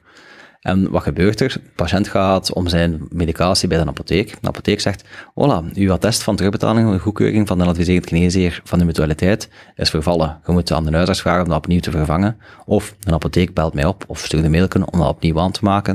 En dan moet ik dat teruggaan naar dat formulierken, klikken, ja, hij is vijf- boven 75. Eigenlijk komt erop neer van, hij leeft nog altijd. Het is eigenlijk dat, dat ik moet doorgeven aan de mutualiteit van, betaal dat nog terug, want die mens leeft nog altijd. En dat is tegen het principe van only once. Want zolang het, je zou verwachten dat de, eh, een staatsinstelling, eh, zoals de RISIF, ook weet, die, of, of de ziekenfondsen, bij een aangeschreven leden nog weet wat hun leeftijd is en of ze leven of niet. En dat zou niet vanuit ons elk jaar moeten bevestigd worden. En of only once gaat ook over, ehm, als je ergens een, pa- een, een, een papier invult, moet je niet op elk papier opnieuw je, je opschrijven of je dingen, als dat al één keer gevraagd wordt, of, of, of je, je huwelijksakten, als dat digitaal in een kluis staat, moet je dat gewoon kunnen zeggen, het staat digitaal in mijn kluis. Ik denk dat Estland is een... Ik was, er, ik was de hele tijd aan het denken, want Ja. dat is waar ik het van ken, van de, de Ja. digitalisering van Estland. En dat daar echt centraal, niet alleen in de visieteksten, maar in de wetgeving bij wijze van spreken staat.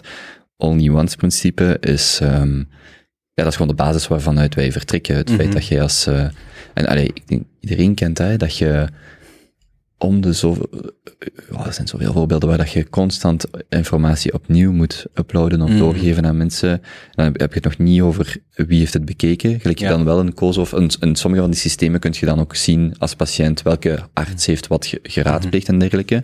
Dat is daar ook gewoon standaard. Dus dat je een soort van digitale kluis hebt met je loonfiches of met, Ja. met eh, erfdocument of, of eh, nota- notariële documenten, Ja. zeg maar iets. En dat je ook kunt zien wie dat daar toestemming voor heeft. En daar is dat gewoon, dat is de basisarchitectuur. Ja. Dat is niet optie- optioneel. Dus ik zat er de hele tijd aan te denken in Ja. Estland. Ja. Ja, ik denk dat ze daar hebben gekozen op een bepaald moment. Ik denk met het vallen van, van de Sovjet-Unie, dat ze hebben gezegd, we gaan, moeten nu een systeem gaan maken. En dat ze op carte blanche zijn begonnen van een, een blanco blad. Dat is ook iets dat Nederlanders ook bijvoorbeeld sterker gaan zijn en te zeggen, iets werkt niet, alles tabula rasa en beginnen opnieuw. Wij zijn als Belgen heel goed in uitzonderingen op uitzonderingen op uitzonderingen, of annexen en Kotterij, Koterijen, hè. zo mooi noemen. Ja, voilà. En dat, is ook, dat merk je digitaal ook. Eh, gewoon om te navigeren in de digitale platformen moet al een halve expert zijn. Ja, want in principe iets gelijk It's Me is dan zoveel info. Want het was ook grappig dat je, of toen je dat van, zei van Taxon Web, hoe vaak dat ik heb liggen worstelen. En ik ken dan al best veel van verschillende browsers en plugins. En ja, allee, ik kan daar makkelijk mee om. Dat mijn eh, digitale ID-lezer niet werkte en ik dus niet kon inloggen en dat ik tegen mijn ouders bijvoorbeeld moest zeggen, ja, maar nu moet je Firefox downloaden om hè, Taxon Web Ja. in te kunnen loggen. En dan is It's Me wel echt een pak handiger. Ja, ja, sowieso. Maar dan vraag je je af, dat is een van de tien stappen die je kunt zetten in een vereenvoudiging of in een, in een betere. ehm want je zei daarnet, digitalisering, daar heb ik nog nooit over nagedacht, kan ook een kostenpost zijn. In de zin dat ehm er minder ehm verlies is in het systeem, of, of, of dat verlies terugkomt. Maar ik kan me dan voorstellen, in grote mate is dat veel efficiënter als je alles begint. Hè, want eh, op een van jullie slides, of, of, of ergens heb ik gelezen van, bijvoorbeeld die attesten, het gaat niet enkel om de werkuren van de arts, maar ook van de patiënt. Die, Ja. en de, dus, die, dus de economische waarde daarvan is groter dan louter alles wat je financieel uitdrukt. Ehm, m- maar dingen zoals It's Me of een grotere implementatie, gelijk dat dat in Estland is, ja, wij zijn, wij zijn blij met It's Me, maar dat is nog niks in vergelijking met, met wat je allemaal zou kunnen doen en, en de automatisering van veel dingen. En, want ik, ik heb er een paar echt goede artikels over gelezen, ik ken ze niet van buiten, waarin dat dan ook technisch wordt uitgelegd. Allee, zo, ik zeg maar, economist eh, artikels hè, voor een breed publiek, maar wel technisch. Waarin ze ook gewoon uitleggen hoe ze omgaan met data, eh, data-integriteit en dergelijke. Dat je echt afvraagt van, hoezo, hoezo kan dat hier niet? En uiteraard, hè, een retorische vraag. Maar ehm, de, de efficiëntie daarvan, en zeker daarmee dat ik ook al nuance had al opgeschreven, ik zo van een interessant principe waar wij gewoon zelfs niet, waar dat defetisme dan weer naar boven komt van, ja, het is nu eenmaal zo. Ah, en daar, dat gaat ook vast naar terug wat we hebben gezegd over om, om, om de attest voor leerkrachten te proberen af te schaffen. Door die coterijen zit het zo vast dat als je aan één van de coterijen probeert dingen te veranderen, dat ineens de angst komt van oké, gaan ze aan bepaalde voordelen of de heilige huisjes eh, raken. Als je met bepaalde artsen praat over, over bijvoorbeeld het ziekteattest, zeggen ze ja, weet je wat, we schaffen dat af en we doen gewoon terug karensdagen. Maar dan verliezen ze de werknemers een, een, een loon op de dagen dat ze afwezig zijn. Zoals zelfstandigen zal er veel minder misbruik zijn. Maar dan verliest je eigenlijk een deel van je sociale rechten dat je hebt verworven. Hetzelfde met, met het personeel van Defensie en met politie, dat we juist hebben gezegd. Als je terug verliest, dat is moeilijk. Ehm, ja. Zou jij ooit het werk als huisarts achterwege laten om hiermee meer aan de slag te gaan? En dan denk ik meteen aan een politiek mandaat, maar dat, zal, dat heeft ook te veel andere implicaties. Maar is dit probleem groot genoeg om je er meer nog achter te zetten? Goh, nee, ik denk, ik, ik, het dichtbij zijn bij de mensen, de pastoor zijn van mensen, de, de, de, de kleine puzzelstukjes proberen op te lossen, daar haal ik nog altijd veel voldoening uit. En dit is zo een groter project dat ik wel aan het aanpakken ben, om, om, om meer mijn werk deftig te kunnen doen. En ja, ook om, om wat te inspireren en ook om de bal wat aan de rollen te brengen, om andere mensen wat aan het werk te laten doen. Ik zie mezelf niet echt als de, de grote hervormer of de grote leider op, op, op bepaalde aspecten. Maar het is zo maar een, een rol dat ik wel wil opnemen om mijn doel te behalen. Mhm, mhm. Daarnet zei je ook nog ehm, dat in de COVID-pandemie of in die periode, dat dan Domus Medica, eh, ik weet niet hoe je het exact zei, maar dat, er, dat eigenlijk de, het belang van een huisartsenvereniging eigenlijk gevalideerd werd of nog eens onderschreven werd wanneer je dan in een extreme situatie komt, Mhm. gelijk de COVID-crisis, om te communiceren met een overheid of Mhm. andere belangengroepen Mhm. of andere ehm, ehm, beroepsgroepen, Mhm. categorieën in de zorg. In, in die zin hebben jullie wel overleg met kabinetten, er is wel een actieve Mhm. dialoog in, want Mhm. ik, ik trap mij er zelf op, het is heel makkelijk om ehm, negatief of zelfs cynisch te zijn van hoezo moet ik met dit attest rondwandelen. Ja. Maar achter de schermen zitten daar bergen aan werk aan tussen Aha. allerlei mensen. Maar jullie zijn wel een actief dialoog. De Domus Medica is wel een vereniging, een, Mhm. of ander ook. Er is een actieve dialoog tussen Ja. werkveld en, en politiek of wetgever en, en werkveld. Ja, dus dat dat mij ook zo hard aanspreekt aan Domus Medica als organisatie, is dat die visie is van, wij gaan niet zeggen van, "Ha, dat moet hier afgeschaft worden, want dat is helemaal niet toch voor ons als huisartsen. Nee, we kijken naar het breder kader, we kijken naar, oké, hoe gaan we zorgen dat we iets, een oplossing kunnen vinden dat ook voor de werkgever goed is, naar, dat, naar iets, iets dat ook voor de overheid interessant is, dat we, dat we echt wel kijken naar de win-win, ehm, om dingen aan te passen. En ik ja, Thomas Medica heeft echt wel zichzelf bewezen voor de huisartsen tijdens de opstart van de triagepunten, van de testcentra, van nou ja, op zoveel punten al de informatie doorstromen naar de huisarts en de bezorgdheden van de huisartsen bundelen en, en doorgeven aan de overheden voor bepaalde dingen tegen te houden en andere dingen te sturen, zodat alles zo vlot mogelijk loopt. Ehm, en niet gewoon zeggen, nee, trekt op niets, doe iets anders. Mhm. Want bijvoorbeeld het afschaffen van het ziekteattest, één dag, is in principe idealiter ook een gefaseerd plan van één dag, drie, zeven of, of tenminste van één naar meerdere te gaan. Ja, de, de visie bij Domus Medica zelf is drie dagen als maximum. Omdat, en, en ik zelf persoonlijk ben soms aan het denken van, goh, voor sommige mensen kan het meer zijn, maar ik snap het wel. Als je vier dagen ziek bent, vier dagen niet kunt werken, ja, misschien is dan wel goed om eens een keer te checken. Zit er niet zonderliggend, zit er niet aan het ontlopen met een longontsteking of, of een groter probleem, dat we toch eens even moeten, moeten beoordelen. Ehm, anderzijds kunnen we zeggen, voor niet werkende mensen of voor zelfstandigen is dat ook niet zo. En waar trekt de grens in het paternalistische van wij als dokter gaan dat controleren en bepalen en gaan die gatekeeper zijn en in welke mate kan is, zouden we verwachten dat de mens zelf die verantwoordelijkheid moet opnemen. Ehm, ja, voor de rest ben ik uw vraag vergeten, denk ik. Nee, ja, ja, ik was nog aan het denken over zo die, die, die verhouding tussen wetgever en dan, en dan, en dan Domus Medica. Ehm, is het, jullie zijn wel een Vlaamse organisatie, Mhm. want je zit dan ook weer, je bent net zelf een minister van Volksgezondheid, ja, Ja. De, de welke.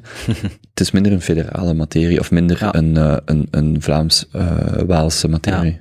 Nu, helemaal in het begin, in, in, in 2020, hebben we wel de contacten wat gelegd met, de, met onze Franstalige partners. Maar daar zaten we onze analoog, zogezegd, van de Obus Medica, is meer wetenschappelijk en minder syndicaal en politiek getint. Mhm. Dus die willen zeggen van oei, oei, oei, dat is meer politiek, ik ga mijn handen daar wat van afhouden.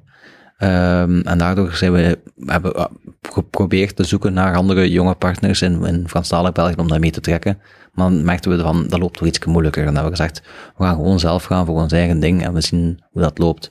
En nu met die actie met die blauwe krokodil hebben we de voorbije week echt wel uit Franstalig België veel commentaar gehoord van ja, we vinden dat een goede actie. We willen die, die, die website die jullie hebben gemaakt, Zinloos Attest, dat wat een inventaris is, zogezegd van heel veel zinloze attesten en Dat is dingen uh, erachter. zinloosatest.be. Ja.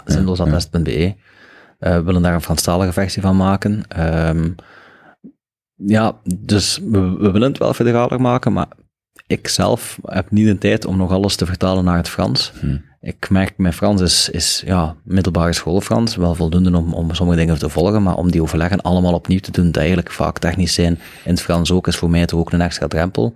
En ook als de gevoeligheden of de drukpunten anders liggen, Mhm. het kan, daar zijn ook zinloze attesten uiteraard, maar de, opnieuw ook weer, want je hebt het vandaag vaak aangehaald, het is ook niet gewoon, je kunt er ook niet gewoon één ding uithalen, Ja. het is vaak een hele aaneenschakeling van domino's die beginnen en ik kan mij voorstellen dat daar ook nog heel andere syndicale, bewe syndicale redenen Mhm. zijn, of de, ik weet zelfs niet hoe dat de Franstalige of de Waalse ziekteverzorg, eh, mutualiteiten bijvoorbeeld, Mhm. Ik kan me voorstellen dat ook gewoon de, de gevoeligheden of de drukpunten daar Mhm. anders liggen. Mhm. Ja. Dus Ja. dat het conceptueel wel vertaald kan worden bij wijze van spreken of overgenomen, maar praktisch eh, qua Ja, en, dan, implementatie. en dan ook los van het feit dat bijvoorbeeld in het onderwijs, dat is puur Vlaamse materie. hè. Dat kunnen niet Mhm. zomaar vertalen naar, eh naar, naar Franstalig België, naar Brussel en Wallonië, omdat daar is het anders. ja. Eh, over die geschiktheidsattest voor leerkrachten, dat hadden ze daar niet meer. Dus dan zeiden ze van, ja, oké, goed, maar dat is voor ons geen probleem. Ja, ja. Je zei het net zelf, de reactie uit Franstalig België, dat was misschien mijn laatste vraag. Eh, wat is de, dus jullie hebben een open brief geschreven in 2020, of eh, over Mhm. de laatste jaren verschillende open brieven aangekaart, studie, eh, op jullie website staat van alles, van alle materiaal ook om bepaalde dingen te, te onderbouwen, wetenschappelijk te onderbouwen. Je hebt dan twee, twee weken geleden, denk ik, de actie met de blauwe krokodil Mhm. gelanceerd. Wat is de reactie misschien tot nog toe en hoe gaat dat nog verder? Ja, we hebben volgende week hebben overleg met, met mensen van het kabinet van Peter de Sutter, van, van het ministerie van Ambtenarenzaken. Dus we denken dat dat wel zeker kan helpen. We zijn, ah, omdat we het thema van naar ons hebben getrokken, zijn de organisaties dat bezig zijn met bijvoorbeeld het uh, ziekteattest te uniformalise- uniformaliseren. Die hebben ook gezegd, ja oké, we gaan die mensen betrekken, zodat ze weten wat er allemaal aan het gebeuren is en wat er in de pipeline is. Ehm, dus in die zin, ja, we hebben gesprekken gehad met het ministerie van Onderwijskabinet, met, met het kabinet van eh, administratieve vereenvoudiging, ehm, met iemand van het kabinet van, van, van de premier ook eh, gesprekken gehad. Dus die gesprekken zijn allemaal lopende en, en we tonen onze pijnpunten en ze zeggen daar ook van, kijk, het is goed dat jullie daarmee bezig zijn, breng het genoeg in de media, breng het genoeg aan de, aan de aandacht en dan gaan we kijken wat we gaan doen. Uh, we proberen zelf ook met, met Unizo en met VOCA, met, met de werkgevers ook, om, om die hun bezorgdheid, mm -hmm. pijnpunten ook wat meer te begrijpen, om, om zo meer een gedragen, uh, constructief voorstel te kunnen, uh, kunnen doen. Mm -hmm. Ik heb het gevoel ook, het is misschien wat te optimistisch, maar het is niet per se een probleem of een problematiek van kwade wil. Het is eerder gewoon een complex gegeven mm -hmm. en bewustzijn, de problematiek aankaarten is een eerste, maar ook een belangrijk, alleen niet eerste, mm -hmm. is een grote stap om, dat, dat bewustzijn creëren is gewoon een grote stap, mm -hmm. dat mensen op de hoogte zijn. Ja. En ik zeg wel, uh, kwade wil is niet, die, er zijn ook effectief wel financiële, gelijk wat je net zei van die Karensdag en andere dingen. Er zijn ook op een bepaald moment moeten er ook financiële keuzes gemaakt worden wat betreft alle dingen die je wilt implementeren. Maar het is vooral het bewustzijn dat mensen beseffen wat komt eigenlijk allemaal bij wie terecht en hoeveel hiervan, wat je net zegt van die paraplu, dat is iets, ik had daar nooit over nagedacht, maar dat ik ook beseft van dit is, dit is eigenlijk absurd. Ja. En moest dit van mij verwacht worden, als we, in mijn werk of in mijn job zou ik ook zeggen van jongens, dit is, dit is eigenlijk, hiervoor moet je niet bij mij zijn. En het is niet omdat jij maar de huisarts bent, dat jij maar alles moet doen wat mensen vragen. Ja, ja ik, ik denk dat dat inderdaad eh, het, het punt is. De meeste mensen bedoelen het echt wel goed. En zelfs degene die achter een attest staan, dat wij denken dat zo zinloos als iets, die denken van, maar ja, we moeten denken aan de profiteurs of de gevaarlijke gevallen, we moeten die gaan tegenhouden. En, en ik, ik, ik snap de achterliggende motivatie. Denk dat dat een belangrijke is van, probeer elkaar te begrijpen om te zoeken naar een gulden middenweg. Ehm, maar de, de impact daarvan, van, van al, die, al, ehm, al die regelgeverij, is, is groot voor ons als huisartsen. En dat denk ik dat mensen niet genoeg beseffen. Ehm, als er bevragingen komen van waar ligt als huisarts van wakker, nummer één, kop boven alles, is eh, de administratie, het- hetgeen dat van ons wordt gevraagd. En nummer twee is het huisartstekort, die allebei met elkaar te maken hebben. Dus ja, dat is een groot probleem. Dus we moeten dat gaan aankaarten, we moeten dat gaan aanpassen. Als we willen dat de... de ja, we hebben als huisartsen denk ik wel bewezen de voorbije twee jaar van wat een belangrijke schakel in de zorg dat wij kunnen zijn. En dan moeten we zorgen dat we nu nog overeind kunnen blijven staan. Mhm. Waar kunnen huisartsen een blauwe krokodil bestellen?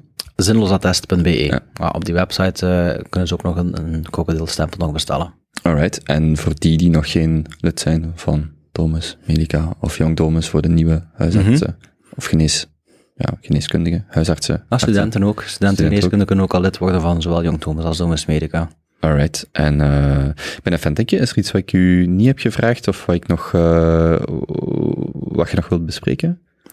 Ehm, Ik heb het gevoel dat ik vooral een beetje all over the place was, in de zin dat, in mijn vraagstelling, in de zin dat er is ook zoveel om te bespreken. Ja. En ik heb in het begin gezegd, een huisarts toekoer. Ik vind die, die job zelf, dus het is ergens schipperen tussen de bezonjes van de huisarts en dan ook alle structurele ehm, problemen of eh, de attesten, de nutteloze attesten. Maar het was een beetje van alles. Ik weet Ja. iets over is Want, want wat is dat, dat, dat, dat moeilijke ook is? Het is zo'n breed thema. En het rare is dat ik nu als jonge huisarts ineens zo het eigenaarschap heb op dat thema. Dat, dat, dat ik en Sophie en nog een paar andere mensen zo worden gezien als...